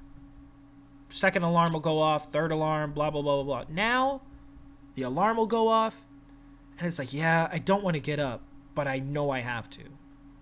I'll do. Hmm. I'll I'll count down from five. Four, three, two, one. Fuck it, let's get up. Boom, no problem. Do you do that? Like, is there any like opportunities where you do that multiple times? Yes, I do it for everything. Okay. I I No, no, no. Like, I meant in the morning specifically. Oh, like, oh, oh, oh, oh, just like, for getting you, up. Sometimes you Do just I give sit there, myself lay there, five? and then you think about it again. I give myself a second Sorry. five. No, yeah. No, no, no, no. I, I my brain doesn't allow me to do that because then I start screaming at myself. It's like funny enough. Okay, so this is the cheesiest shit you guys are ever gonna hear me say. So when I was a kid, right? When I was mm-hmm. younger, when I was like, fuck it, we'll age it up. I'll, I'll so just so that way other people can like vibe with what I'm saying. So when I was in high school, right? And I wanted to do something that that truly scared me, like it was talk to a girl or or raise my hand and ask a teacher for something or say a joke or or do anything like that. In my head this is the craziest shit ever. It, it also really worked for doing anything. I would recite the kamehameha wave all the time. I would in my head i would go ka me ha and then after that i'd be like fuck i'm ready for the high at this point like and then so by the time I got to it, I was like, fuck it. Like whatever it is, I just fucking did it. So it's kind of the same it's kind of the same thing. So it like powers you up in a way where you're like, fuck, like, damn. Like I had all of this time to to really like gauge all of this energy. Fuck it. Might as Okay. well, might as well do it. I get you it. know? Even if it's like for minor shit. Like when I get up in the morning and I'm brushing my teeth and then I'm like, oh fuck, man, I gotta put my pants on. I gotta, I gotta do this. I gotta do that. I don't know if I'll do that. Bruh. That's just automatic. at that point. It's definitely not automatic for me. I hate putting on pants. Pants are pants are literally the devil to me, bro. I, I shit you not. I I hate putting on pants, bro. If I could go to work in sweats, I really would. I I mean, that's. would, bro. I did. I mean, but you Like- can though. I, I but you can. Yeah. I have to dress business casual in my in my line of Uh. work. You know what I mean? Like I may get away with like wearing a graphic tee every now and then if it's some something one of my bosses like. You know, I like I, I have a Bob's Burger shirt because my boss Jim he really likes Bob's Burgers. So like, he's like, oh man, I, lo- I love that show, and then he'll want to talk about it for a little bit. Completely forgets that I'm not wearing a fucking college shirt to work. Like, he could fucking care less. So, um, so essentially, you know, when I get up and I'm looking at my pants, I'm like, fuck. I, I have to do it very incremental too, to a certain point. Just getting up sometimes, I have to be like, I have to count down from five. Picking up my hmm. pants, like just gripping them in my hand. I have, to, I have to do a count of five, bro. I shit you. I hate this activity so fucking much. So then I'll sit on my couch, and the second I do, I'm like five, four, three, two, one, and I put one leg in my pants, and I just sit there. I just sit God. there defeated, bro. This is all before I even get on my phone. Like, and then I'm just like, fuck, man. Like, my PS5 controller is right here, bro. I could just pick it up and just just be sick today. I could just be sick today. Sure, I don't get paid for the day, but I could just be sick. I could just sit here and play fucking video games. Fuck it. That I decision. gotta get out of that habit of waking up and then uh, looking at my phone. It's a bad habit. I mean, it's it can be good if you if you do it with a purpose. Like I get up and the first thing I do is I go check my ex's Instagram. I'm not even gonna lie to you. Like it's it's, I it's thought you were gonna say, "Yo, I get up and check my bank account every morning." hell so I no. can That, see- That would- gives that- that, that would be so gives depressing. me anxiety, bro. That gives me anxiety because when I see when I see that it's not four four digits, I'm upset. When it's not three digits, I'm upset. When it's not two digits, I'm upset. Okay. And do I? Yeah. Why would I start my day off with the maximum level So of anxiety? Absolutely not. so, so you can see if someone stole your money or not. I'm never worried about if somebody stole my money. You know why? Because I don't have any. Exactly. what the fuck that motherfucker gonna steal, bro? Come on. Eh, you know, I, I hope my, my girl girlfriend does not listen to this episode of the podcast because this is not a Patreon episode. Um, Oh, shit. I know, right? oh, um, I get up and I check my ex's Instagram, bro. I miss that girl. I'm not even gonna fucking lie to you. Like, Oh. I, I, I, I'm, I'm dead serious, bro. She was my best friend for a very long time. You don't just like stop caring about a person like that. You know what I mean? Like, so I get up. Eh, I don't know. She'll, she'll be. hey, my uncle kind of did me wrong that one day, so Ah, I yeah, kind yeah. of shit. I was just sitting don't there like, shit. yeah, I don't give a fuck. Yeah, I don't give a fuck. But listen, I, it's different. it's different with her, man. For like the majority of my life, I've known this girl. You know what I mean? Like we met when we were fourteen. Like, Mhm. you know what I mean? So it's just like some of my other friends who have known that long. I don't give a fuck about them niggas. But there's just something different about her. We we we we vibe on a cosmic level. You know what I mean? Mm-hmm. At least on my end. I don't know what. I don't know. I can't speak for her, and I can't speak for the shit that she talk about. But you know what? And I'm happy in my relationship right now. Like we chilling, we good. But like, there's just something. This girl will always have a fucking hold on me, and it's fucking crazy. But anyway, that aside, that's the first thing I do in the morning, and I have to stop getting. I have to get out of that habit because sometimes I know she knows I watch it, even from my alternate accounts. And she just be she purposely be posting shit that hurts my feelings. Because she was on a date with this one nigga and they they were in Vegas popping bottles doing all sorts of shit. And I said fuck man. They had a penthouse. I said I said I can't believe he fucking my girl raw. I know he fucking my girl raw bro. This is just some bullshit. So anyway this was like before me and you know like me and before me and my girl got together now right and I was like, Yeah. I, and I was like, this is my in, in my mind, right? This is my soulmate being penetrated raw by another nigga in a Vegas in a Las Vegas penthouse. Something that I could never provide her. Like take her on the trip, pay for her food. They having lobster, they having sushi, they doing this, they doing that. Boom, bam, bam, going all over places. Then he raw dogs my girl in a penthouse, bruh. Like I could never afford anything like that. I could never afford to take her on a trip like that. So that makes me feel some type of way. And I know she be posting shit like that on purpose, bro. I know she do. But you know what? These days I just gotta let it slide. I try not to do it. I look for now the stuff that depresses me is when I go on Twitter and I see people talking about how shitty the Demon Slayer game is, but they play it constantly.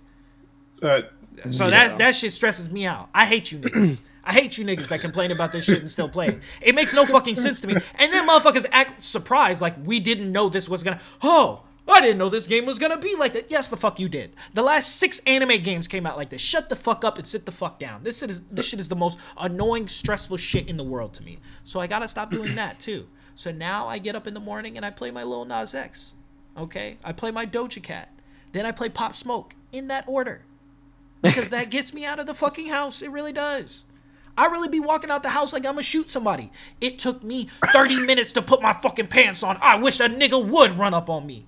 The mental stress I have to go through to put on pants, bro. Don't get me started on socks. Socks are tough too. Socks are a fucking challenge for me because I gotta look for them bitches. Oh my god. And I just be skipping breakfast.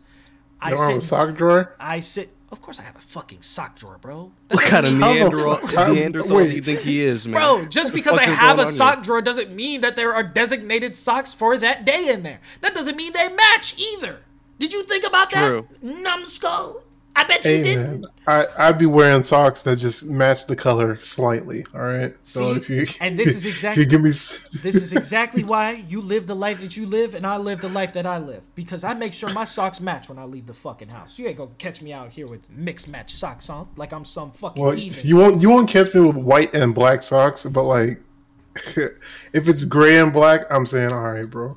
You got it. That's I'm tacky as that. hell, bro. That's tacky as hell. The fact that you don't have the discipline to look for another fucking socks. tells I'm not looking for another Yeah. Tells sock. me all I. Yeah. Well, guess what? I'm not leaving this house with To make it on socks that time. Don't match. I don't give a fuck. Yeah. I don't give a fuck. I don't give a fuck if I'm on time or not. Because if I Arrow's if I, kind of a heathen. I'm not Honestly, even gonna lie. because let me tell you something about living where I live. If you show up late, but you show up to rock that motherfucker wherever the fuck you go, people don't give a fuck that you showed up late. You showed up with good energy. You showed up looking good. You showed up smelling good. Absolutely not, bro. You think I'm going somewhere and don't look fucking good, bro? I didn't have a haircut for a month. I was pissed. I was absolutely pissed that I had to leave this house with a nappy fucking haircut. That's crazy. Y- God Y'all damn, have bro. haircuts? Can't- you know how expensive it is to get a motherfucking haircut? Arrow's fucking dusty as hell. I don't know what. That's what I'm saying, bro. I can't, anything. I can't vibe with niggas who's doing dusty on purpose. Like You you won't even know I'm dusty. That's the thing. That's the that's the Yeah, crazy Bro, we part. can look at no, you and we see know you're you're dusty. dusty, There's bro. no fucking we way. know you're dusty. No, you will not know. we can see You your will not bumpy ass hairline, bro. I can hear it. I can not. hear it in your voice right now, bruh. Arrow, you wear like four shirts and you wear the same pair of pants. Yikes. Nah, nah, man. I gotta have. See, at this point, I have nine different pairs of pants just for like specific events. Those are just specific events, not including the the ten other pairs of pants that. And these are pants. These aren't even jeans. These are like just regular schmegular slacks and shit like that. You know what I mean? Like like not dress slacks, but like casual slacks and shit like that. That's what I have to leave the mm-hmm. house. with. I have to leave the house with a fucking fit on, bro. And I'm not good at putting colors and shit together. I'm like really bad. I have to like use the Stitch Fix It app and like look for templates, and then I try to go to H and M and and and and Ross and shit, and try to catch a deal on shit that looks like that. That's not actually that, cause that shit's expensive. So I'd be trying to like look up like like business casual fits and stuff like that. Like I'm just trying to look somewhat nice. I gotta have a nice haircut. You know why? Because perception is everything. Perception is the thing that's going to. Hey, you in the red shirt? Yeah, can you come in and give this drink and say these lines? Next thing you know, you're making five hundred fifty dollars a day. Don't talk to me about wearing mixed match socks, bro. You can't. You But like, but like you, can't. you, you trying to make a improbable situation probable when you should probably just you know wing it because those situations come when you wing fuck? it. Nah, not in this city. They See, don't. this Yeah. is you could tell this, This is a is- man who this- wears mismatched socks. That's what I'm saying. You got the mixed match mentality, and that's your Yo, fucking no, 'cause problem, yo, yo, bro. you're, you're See, trying that's to that- make something see, happen on purpose. Like you're trying to make a, No, a you gotta be situation like that happen on purpose. Nipsey Hussle says, "When operation meets preparation, matches your dedication, bro. That's automatic success right there. When you were ready for an event, when you were ready for something that you didn't expect, that you didn't know would happen, like if you were prepared to look like you work for a Fortune 500 company, right? Somebody's gonna mm-hmm. believe the perception that you work for a Fortune 500 company. They're going to treat you as if you work for a Fortune 500 company. That is the perception that people just have. It's everything. It's literally the three seconds before somebody meets you. So if you're off by any means at all, before someone even speaks to you, bruh, you probably fumbled the bag and didn't even know it. So like, it's like what happens if you are part of that said company, right? And you just show them. You don't look the part. like you don't look the part, but you literally through speaking your first sentence, not even anything else, your first sentence, and they're like, "Oh, this guy's real shit." So this is this is Like, how he I know knows what he's talking This about. is how I know I need to educate you on this. So if you work for a Fortune 500 company, what do you think the dress code is? well, I, I don't work for That's, that what, that's company. why I'm It's so- a asking. That's why I'm asking you. That's what I'm asking you. If you work for a Okay. company that that revenues multiple millions of dollars a year, what do you think you wear to work every single day? Just take a guess. Uh, fucking suit and tie. Right. Right. Okay, Exactly. So uh, that's at the extreme. You're wearing a suit and tie every day. At the lower levels, what do you think you're wearing? Well, I literally wore anything. That, so- uh, well, well, Hey. well, well, hold on. Well- Let me ask you a question. This is a Fortune 500 business. What do you, Arrow, think you would Mm-hmm. wear to a job like that? oh, like shit. Fucking. So you could tell. You see what I mean? Uh, So you need to show up at least business casual. Business casual as in a shirt with a collar, clean, pressed. You have some pants that either match or go well with what you're looking at. Your shoes can't be, you know, they can't because people look can't at your be wearing shoes, no bro. Nikes. You can't be wearing. All right, so- and if you are wearing Nikes, 'Cause the this- motherfuckers better be fresh, bro. Like, Yeah, they got to be. because this real. because this gotta be out happened to me, right? I, as you know, I used to work at FedEx, right? I was a package handler, right? Okay.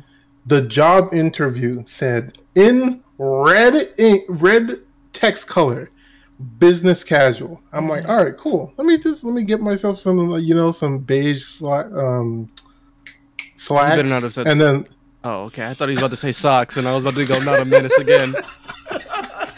put this man in the hole, please, let me, let, let- let me let me look nice, shirt tucked in. You know, I got everything, and then I come in, I sit down. I'm the first one there. Okay, now Right. let me stop you there. Okay. So, hmm the position you were going for, what was it? I was going for. I was just like doing an interview. That was just No, the no, no, no. interview. That's not what I asked you. That's not what I asked you. What was the title of the position that you were going for at FedEx? I think it was. I think Is it operations was- clerk? I'm not sure. What the fuck? so essentially, what would your job be? Let me ask you that. If what was I going there for? Yes. What would the Bruh. position that you were working? what was your? What would your duties be? What was the be? title of What it? What was the title? What was your job? Package would- handler. Right. So, do you think you need to wear a suit and tie to be a package handler? No, you do not. Right. But if you're the if you're the uh, assistant to the vice president of FedEx marketing division, what the fuck are you wearing to work? Business casual. Thank you. Thank you. But like, but like they told no that okay. So that was just me, right? I was the first one there and everything, right? I was wearing business casual, Yes. but literally everyone else that came through was not, and Okay. everyone else and me got the job. Right. So you know why? Why? Because you're a package handler. Package. You see what I mean? Package handler, which means at that point we need anybody to move these packages. Okay, we're not looking for a specific skill set in people. We need you to pick up a box and move it over here. Mm-hmm. Move that box. Mm-hmm. And you're not going to be doing that in here. business You're casual. not I'll be tell you that. Not only are you I not gonna tried be that doing shit. Oh my god. Not That only shit. are I, bro, I did it in a suit once. Okay, it's it's fucking crazy. Okay, so not only do you yeah. not Moving need that much in a suit, experience, yeah. I mean, really think of it. Yeah, bro, that was that was for this UCLA event I did. Um, I have to tell you that story Must off be air. terrible. Yeah, I gotta tell you that story off air, man. That shit was wild. Uh, so your job description of the position that you were having was grunt work, right? Would Mm-hmm. you consider that grunt work? Yes. Right. So you're not middle level, you're not upper level. So you don't need to dress business casual for the job. You do need to, however, put your best foot forward and dress for the job interview. Think of it when you're living where I live, everywhere you go with people that you don't know is a potential job interview. You see what I mean? Perception is everything. You come out of the house in sweats and your house shoes and shit like that. You got your slip-ons, all this other shit. You must be just going to the grocery store. You must be going to just just do something because ain't no ain't no way you going out and about in a professional environment with your sweats on, unless you own some shit. That's it. I've gone to the mall in sweats before, but that's because I'm not there to do nothing. I'm not having any social interactions at the mall whatsoever. I'm there to pick up my Shake Shack and leave. Okay? That's what the fuck I'm So, doing. so like, what what happens if they need a guy to walk in the background as an average fucking person? they provide What? you they okay. So now you're trying to confuse two different things. You're confusing a job interview and, a, and an occupation with a mm-hmm. specific scenario on a specific set. So what happens is when they send out the breakdown for the scene that you're going to be on, right? And say they mm-hmm. need business casual. they give you examples of what to Google to expect wearing business casual. Please bring collared, solid colored, solid, solid colored uh, shirt with a collar, no logos, these kind of pants, these kind of shoes, no gloves, no hats. We hired you because we're looking for somebody in this specific range. We saw your picture on the casting site. You have facial hair. They have to check. Hey, Arrow, uh, we're just calling. Do you still have facial hair? You say yes or no, and they'll let you know if they need you or not. They'll send you the breakdown of what you're supposed to wear. If you show up to set and you're not wearing the proper stuff, either A, they will send you home unpaid for the day, unfucked. I promise you. They will send you home seven o'clock in the morning, so you have to drive your funky ass back home and find another job. Sounds like FedEx. Yeah, well, I guess so. Yeah, if you're not wearing the right attire, you will go home. Or they will send you to wardrobe where they will give you a little ticket that says you are borrowing clothes. And they will give you set designed clothes, costumes to wear. Okay? That's how that works. You do not get it's a uniform. Think of it as a uniform. When you show up to FedEx, they give you an assigned uniform. When you show up to UPS, they give you a uniform when you're delivering shit. When you show up to hmm. Amazon Flex, Amazon Delivery, you wear that Amazon logo. You are a representative as long as you're wearing that shirt, as long as you're wearing that uniform. When you are out and about in public, you are saying, hey, I work for this company, I represent this company. So you need to behave as such because perception is everything. It just is. It just is. And that's just not the movie business either. That's trying to get a job. That's trying to reach an opportunity that you didn't know. I've had people stop me before and ask me, like, you know, when I was wearing like my my really good fits, and this is when my ex worked over in Bel Air. And like all the time I would go and pick her up. So we would just go and hang out. I'd be wearing something real nice, you know, just and mm-hmm. I'm built I'm you know, I'm built nice for for, you know, a guy that's only five eight. You know, I look like I rock some shit. Like I had the pecs going, and I had this really nice green sweater on, bro, with these blue jeans and my uh, what what the fuck was I wearing? I think I was wearing uh, like black Adidas or something. Man, I was looking. Uh, man, the fit was going crazy. I had my hair cut and everything. And this lady comes up, and she's like, "Oh, hi, do you work for such and such?" Because I looked approachable. You don't just move in a in a rich looking area not looking good, not smelling good. People want to approach you. People want to ask you, "Oh, do you work for this building such and such?" No, but my at the time, you know, we were, you know, trying to go somewhere. I was like, "No, but my fiance does. She works in this building." Oh, okay. Well, you know, um, we were just actually looking for people for, you know, some photo work that we're doing. Could you, you know, come up and help us and things like that? It should only be like 10 minutes. I was like, yeah, sure. Of course I'll take some photos with you guys. Boom. Next thing you know, I'm taking these photos thinking I'm a fucking model. I'm like, damn. You mean to tell me an average nigga like me with a f- fresh hairline just suddenly like might stumble into a modeling gig? And the lady was like, "Thank you so much for helping us. Let me let me go talk to my manager real quick." I was like, "All right, yeah, for sure, for sure." She comes out and she hands me 200 bucks. I don't even know this bitch. And I'm like, "Damn, like Best believe that shit would not have happened if your boy had a raggedy fucking haircut, wearing my busted ass fucking Nikes that I had, with my fucking sweatpants on. Ain't no fucking way, bro. Ain't no fucking way. I've gotten. That's how I got my job in M and A. When I used to work at GameStop, I used to always have a have a fit, bro. I used to always have the hairline. I used to have you know a nice fitted shirt, like something that was actually my size, nothing that was too big, nothing that was too small. And I remember this dude came in here and he was like, "Oh, so you, can you tell me about these Wii games for my son and my daughter and blah blah blah blah blah." Man, we chop it up for like 20, 30 minutes, and he tells me, uh, "Do you want a job?" I'm like, "Well, What? I I work." That work so. What? Yeah, I was like, I, I work for GameStop. Like, is it? I'm thinking it's a job related. I'm thinking it's like game related, right? I'm thinking this guy's like, you know, he's got to work at like Activision or Blizzard or or this company or that company. Damn, what if he works for Naughty Dog? I'm thinking I'm about to get on. Like, I'm about to be a game producer, right? I'm thinking I'm really about to do something. He goes, no, it's um. Long story short, you know, TLDR. He tells me it's mergers and acquisitions. I was like, I don't know anything about that. He's like, here's my card. Come into my office on Monday. It's in it's in Beverly Hills. I'm like, all right, cool. I got to take the bus to go wherever I want. You know, I didn't have a car at the time. So I had to travel from Long Beach, which is 40 miles away, mind you. Takes me two hours to commute to Beverly Hills. And I end up going there. He teaches me about M&A. He teaches me how mergers and acquisitions work with these Fortune 500 companies and these Fortune 100 companies. The difference between a Fortune 100 and a and a Fortune 500 is vastly different. Like human like Fortune 500 companies are these like you know, like Walmart, Target level Like the average like, like, like you know what I mean? see. Like average chain stores and stuff like that. Mhm. Fortune 100 companies are above banks. Like, What? and like as far as like the, the money that they bring in, we're talking like ad agencies. We're talking like like people who manufacture car parts. We're talking people who manufacture. Like, did you know there are companies that manufacture just the material to make door handles? So they Huh? they take metals and they compo- compound those, or however the fuck it works, and they send those parts to car manufacturers so they can melt it down and make it malleable to build on cars.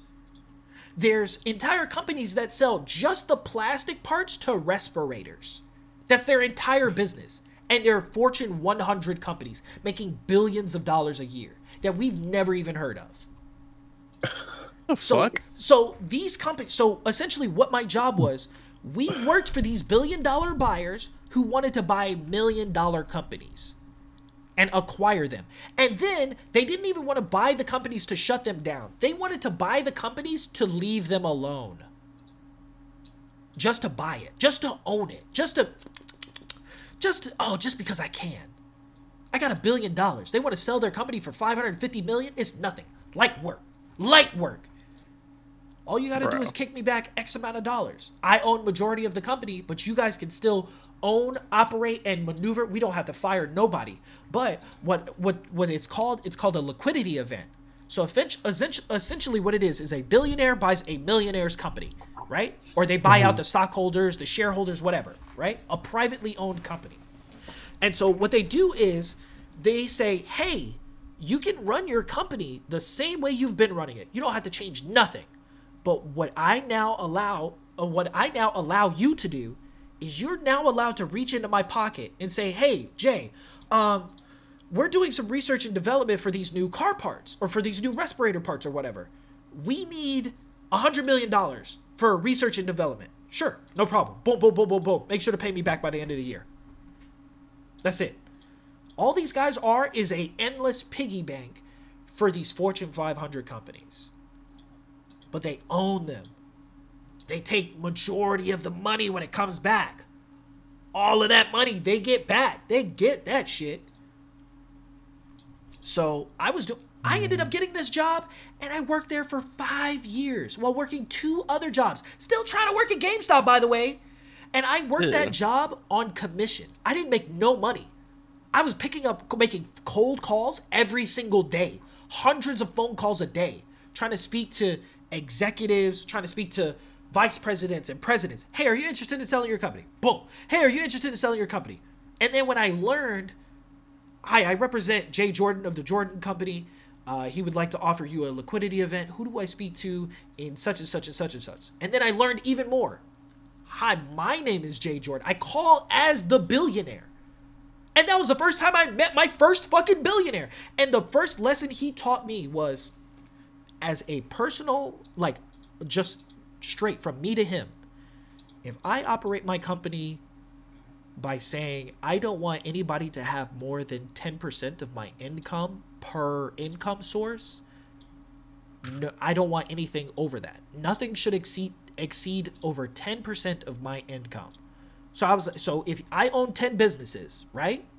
Mm-hmm. Okay. And they all pay me a million dollars a year. I'm making 10 million dollars a year, right? Yep. If one of them were to go away, I lose a million, right? Okay. So essentially, I should make that $1 million that they pay me only 10% of my total income. So you have the 10 companies. So if I lose one, I'm still making $9 million a year. In comparison to only having $5 million and these people having to give me a million dollars each, right? Or 10, 10 Okay. companies paying me 500,000. Because if I lose 500,000, that's now like, oh shit, like I lose a lot. I'm losing a lot. I'm losing a lot of money here. I can't afford to lose $500,000. I only got 5 million. Sure, it's like I'm still at 4.5 per year, but man, I, I'm used to living a $5 million lifestyle, man. Not this 4.5 ghetto shit. Ooh. Ooh, no, I gotta shop I at can't even imagine someone saying 4.5 million is ghetto. That is verbatim what he told me. He said, That is Yo. verbatim what he told me. He said if I had to lose one million dollars per year, that would actually be disgusting to me. And keep in mind, this is a older white man calling calling something where he was like, first of all, a million dollars at in his early career was a lot of money. A million dollars to him at that point in time, he was like, I could lose a million dollars right now and not even give a fuck. And I'm just like, what? Uh, That's crazy. And he said, because this company only pays me the million dollars a year that I asked for, but they make hundreds of millions off of me every year. And I'm like, what the fuck? Like, why is that? He's like, it's about relationships. It's about perception. If you seem like a good guy, when it comes to time to fuck something, oh, you doing the fucking and they're volunteering. because honestly, if, if if a guy made you right, if a guy made your company ten million dollars a year, and he said you only have to pay me one, oh shit, man, that's all good. Yeah, absolutely. And for twenty fucking years, you do that, right? Twenty years. Then he goes. You now have 20 million. Yep. Then he goes, all right, so let me look at this report here. Um, so over the last 20 years, I made $20 million, right? And I brought you guys $200 million in profit over the last 20 years, right? And they're like, yeah, Okay. yeah, you've been great to us. Yeah, you allow us to do all of this, that, and the other thing. Yeah, I'm going to go ahead and sell my 51% of the company. and they go, what, what, what, what, wait, wait, wait, wait, why? Because your company, because of me, is now valued at over $220 million just from me being responsible for your company. So if I wanted to sell it, they do what's called the EBITDA, which is earnings before taxes, basically, right? So this is how much the mm-hmm. company makes. This is how much the company is expected to make in five years. I can now sell this company $500 million if I wanted to. I could sell it to any of my friends, any of my billion dollar buyers, and they'll pay me just for my part of the company. And so everybody's looking around like, fuck, like that's crazy. So now I sell that company and I make way more back off of all of that other because now we've had a contract. Over a certain amount of time, you've been making so much money off of me, you have to give me a percent of that. But I didn't I didn't I told you you didn't have to pay it yet. You have to pay it when the certain circumstance comes up. Turns out the fine print that circumstance is when I sell the company, you have to pay me back all that money you borrowed from me. You li- Damn. you liquidate the entire company. It's it's monopoly backwards, baby. Oh, you can't you can't oh, you can't afford to pay me? The company doesn't have that much money? Well, that's definitely not true. I'm seeing the EBITDA right here. We made 225 million last year. In hmm. profit. that's just plus. We were already making 100 million below that. You just, you see what I mean? Like this is how it works. And so he told me he's like never let anything be more than 10% of your income. Never. That's how billion dollar companies operate. Why would I not operate my life the same way? Mm. Perception is everything, Arrow.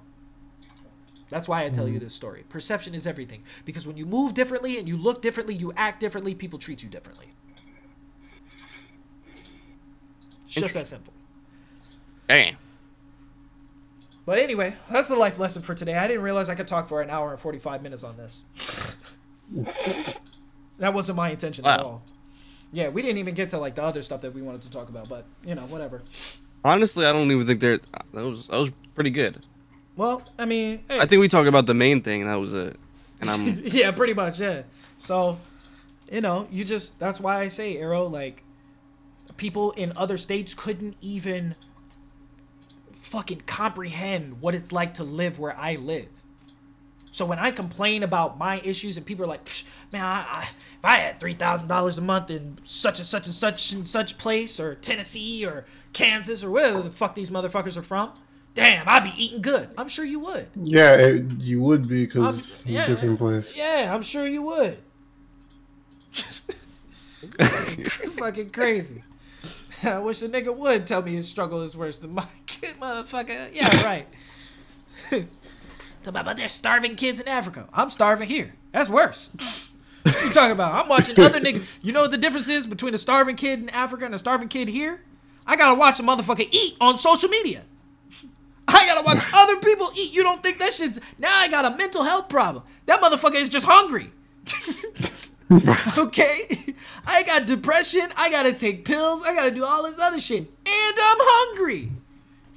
Come on, man. Get the fuck out of here. People trying to equate struggle. That shit is wild to me. So. But anyway, that's pretty much it. Thank you guys for listening. Uh, uh Plank, you got anything else you want to add, man? Any words of wisdom? Oh wow. Uh. What, actually, you know what? Let me ask you a question.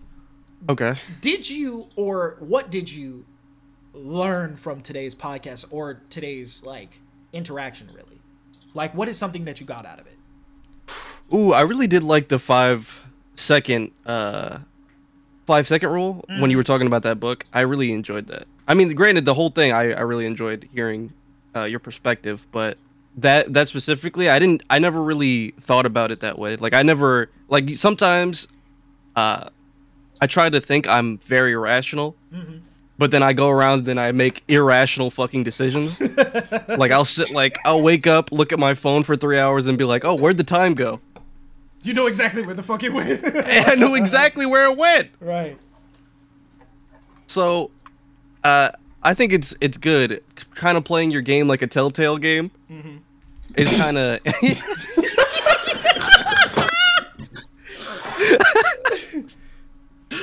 uh, playing it like that is uh, it'll probably be better for me because you. I think you get like five ten seconds when you're when you're playing that game. So Yeah, you do. You really do. Yeah, so I feel like it'll probably help until me with God, bro. Quick time events. I notice when I when I take certain actions, I perform better. So I'll probably take more time to think about those. Yeah, man. I mean, honestly, and we could talk about this next on the next podcast. If you Or on the your- Patreon only. or on the Patreon only. Yeah, yeah, yeah, yeah. Patreon only might might get a little raw actually. Uh, if you treat your life like a video game, uh, your life actually will be very simplistic, but it'll also be just as complicated as real life. So that's kind of not much of a life hack. I mean, it is for certain people. Uh, and I explained this to Avatar Yaya uh, one year, and I was saying sometimes you have to do what you have to to do what you want, and uh, which is a tough saying because if you do enough side quests in your life, you will be ready for main quest.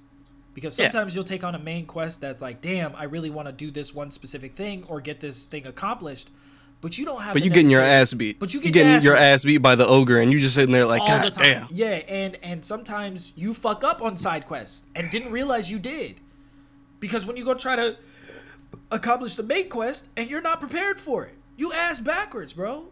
So sometimes Yeah. you really gotta knock out these side quests all the time. Like you gotta uh, you gotta fuck some fat bitches before you reach a dime piece. You know what I mean? Like I'm just saying. Yeah? man. Yeah. Honestly, if you're if you're used to fucking, I mean, first of all, if you're just used to fucking, like, that's another thing I realize as as I'm getting older. When you be fucking, it's really like, well, as a man, for me in particular, I be fucking just for fun. Like I don't even I don't even like the nut part of it. I try to prolong that as much as possible. I love watching my girl come. Like it's great. Like I fucking love that shit. That shit is thrilling to me because it's a challenge. Because the per, the the perception on the internet and social media and everywhere is that men don't make women come. Right? That's the perception. Oh yeah, they're very. There's a lot of a lot of people say men would be s- oh. very selfish. Right, right, right. Exactly. So, as a man, I see that as a challenge. Now, first of all, I don't know about y'all, but I was blessed with a BBCG. Thank you, Lord. O- Amen. Okay. Okay. Nice flex, bro. Hey, listen. a- As some people, you know what? It's just that as the know, people, as the people who tweeted me this week, who found my OnlyFans account, they they they can attest. Okay. Wait, what? They can attest. Shut up, bro. You knew I was throwing it back on the OnlyFans, bro. I needed I needed that extra source of income. I didn't that even know you were. People were tweeting you on Twitter Yeah, about yeah, that. yeah, yeah, yeah. actually, I got I gotta tell you on the Patreon exclusive episode, man. This is is wild. I'll tell you who found who found my fucking OnlyFans, bro. It's crazy. Um, I mean, it's not surprising, but you know. on this episode. yeah, yeah, it's gonna be it's gonna be fucking crazy. So, anyway, um, I take it as a challenge. Like, damn. Okay. like, I like to satisfy my girl to a point where she don't want it no more. I'd be like, hold up, I'm not done eating the coochie. Hold up, hold up. What you what you running for? But I mean, I've always I've always just liked giving giving my ladies fellatio. That's just something I like to do. That's just me. Anti DJ Khaled propaganda. Yeah, I mean, it's it's crazy because I also have this mindset. So I think other men have this mindset when it turns out that's actually not true. One of my homegirls was fucking this dude, and I was trying to tell her he ain't shit. And she was like, "Yeah, the only thing is he doesn't eat pussy." I'm like, "What type of grown ass man doesn't eat pussy?" That's like saying, "Oh, I don't like to drink water," or "I don't like vegetables." What the fuck is that? What? What kind of five year old? He probably think you got cooties too. And she was like, "Oh my god, that's so funny because he thinks cooties are real." I was like, "Bitch, you, you're fucking kidding me." There's no way he's a grown ass man thinking. There's no way this is. A, he's 35 and thinks cooties are real. You Yeah. gotta be. You gotta be fucking kidding me. Actual man child. is You've been out of middle school, bro. It's okay. This shit is. Yeah, Grow no, up. man. They don't. Not only that, if you really did believe in cooties, you know they got a shot for it, bro. It's okay. All right. It's Nice little tracker in you. Yeah, yes, sir. That's it. Oh, by the way, guys, I'm next week. I'm actually scheduling my first vaccine shot, so I'm I'm a little Oh, nervous okay. about it, man. Yeah, I was uh I was trying to prolong that, but you know we can talk about that on the on the, on the Patreon. You know, you know, you know. By the way, uh, if you guys aren't, if you can't tell, we have Patreon exclusive episodes, so you guys can go to Patreon.com/slash Canon Culture. What is it? Canon Culture Oh, Pod. It's uh canon culture. It's just patreon.com slash canon culture Yes, with one sir. N and not two. Yes, sir. So I, I, you know what? I would like to say, by the way, give a round of applause. Thank you to the producer Plank. Uh, he's really been holding it down, man. Uh, really, honestly, one of the only people I can rely on for this podcast. And so we gonna take it to the moon, baby. And Arrow. Don't forget about Arrow. I don't, Don't know why Arrow. somehow I- I'm- this I'm guy not- is more I'm not- consistent on our podcast than our actual host. This is crazy. yeah, so like I'm not gonna like because um the last time I missed it because I, I wasn't able to tell uh, Jay that I was I was gonna miss it the last time. Um, Bro, why is I wanted- Arrow being punctual more on not his podcast? Not What's his going on here? He's not on any of the marketing material. He's not in anything. Like, I mean, when he's on the episodes, I link him, of course. I link his his YouTube channel and everything else like that. But why is it that this man has more consistency than the people I'm trying to pay on this fucking podcast? Make it make sense, please, because it's not mathing up to me. The math is not mathing, bro. I'm so uh, confused. Oh man, but yo, I just want to say thank you guys so much for listening. This has been a great episode. I, I really got some shit off my chest, man. I really feel it. I, I felt good about this episode. Uh, if you guys enjoyed it, make sure to tweet us, let us know on social media. Make sure to share us on TikTok, your your Instagrams, all of that stuff. Uh, the podcast is once again available on Apple, Spotify, Stitcher, all the places you can find podcasts. Uh, we also, once again, we have that Patreon exclusive, so you guys can get that at patreon.com slash canon culture with one N. And uh, that's pretty much it. Anything else to add, guys? Uh, thank you, Arrow, for being here. I don't. Yes, sir. I don't know why. Somehow you being here has helped me out a lot. Yeah, I'm always happy to be here when talking about shit like this. This I is eye-opening situations. You know? This, this man showed up and Finally, even- Arrow will get some drip. yeah. finally honestly. stop dressing like a bum. Please, please. You know what? Arrow really needs to start a Patreon just for his fucking sock fund so he can actually get some matching fucking socks, bro. I, I can't take it. But anyway, GoFundMe for socks. we want to say thank you guys for listening. This has been the Canon Culture Podcast. We'll see you next time. Make sure to keep it canon.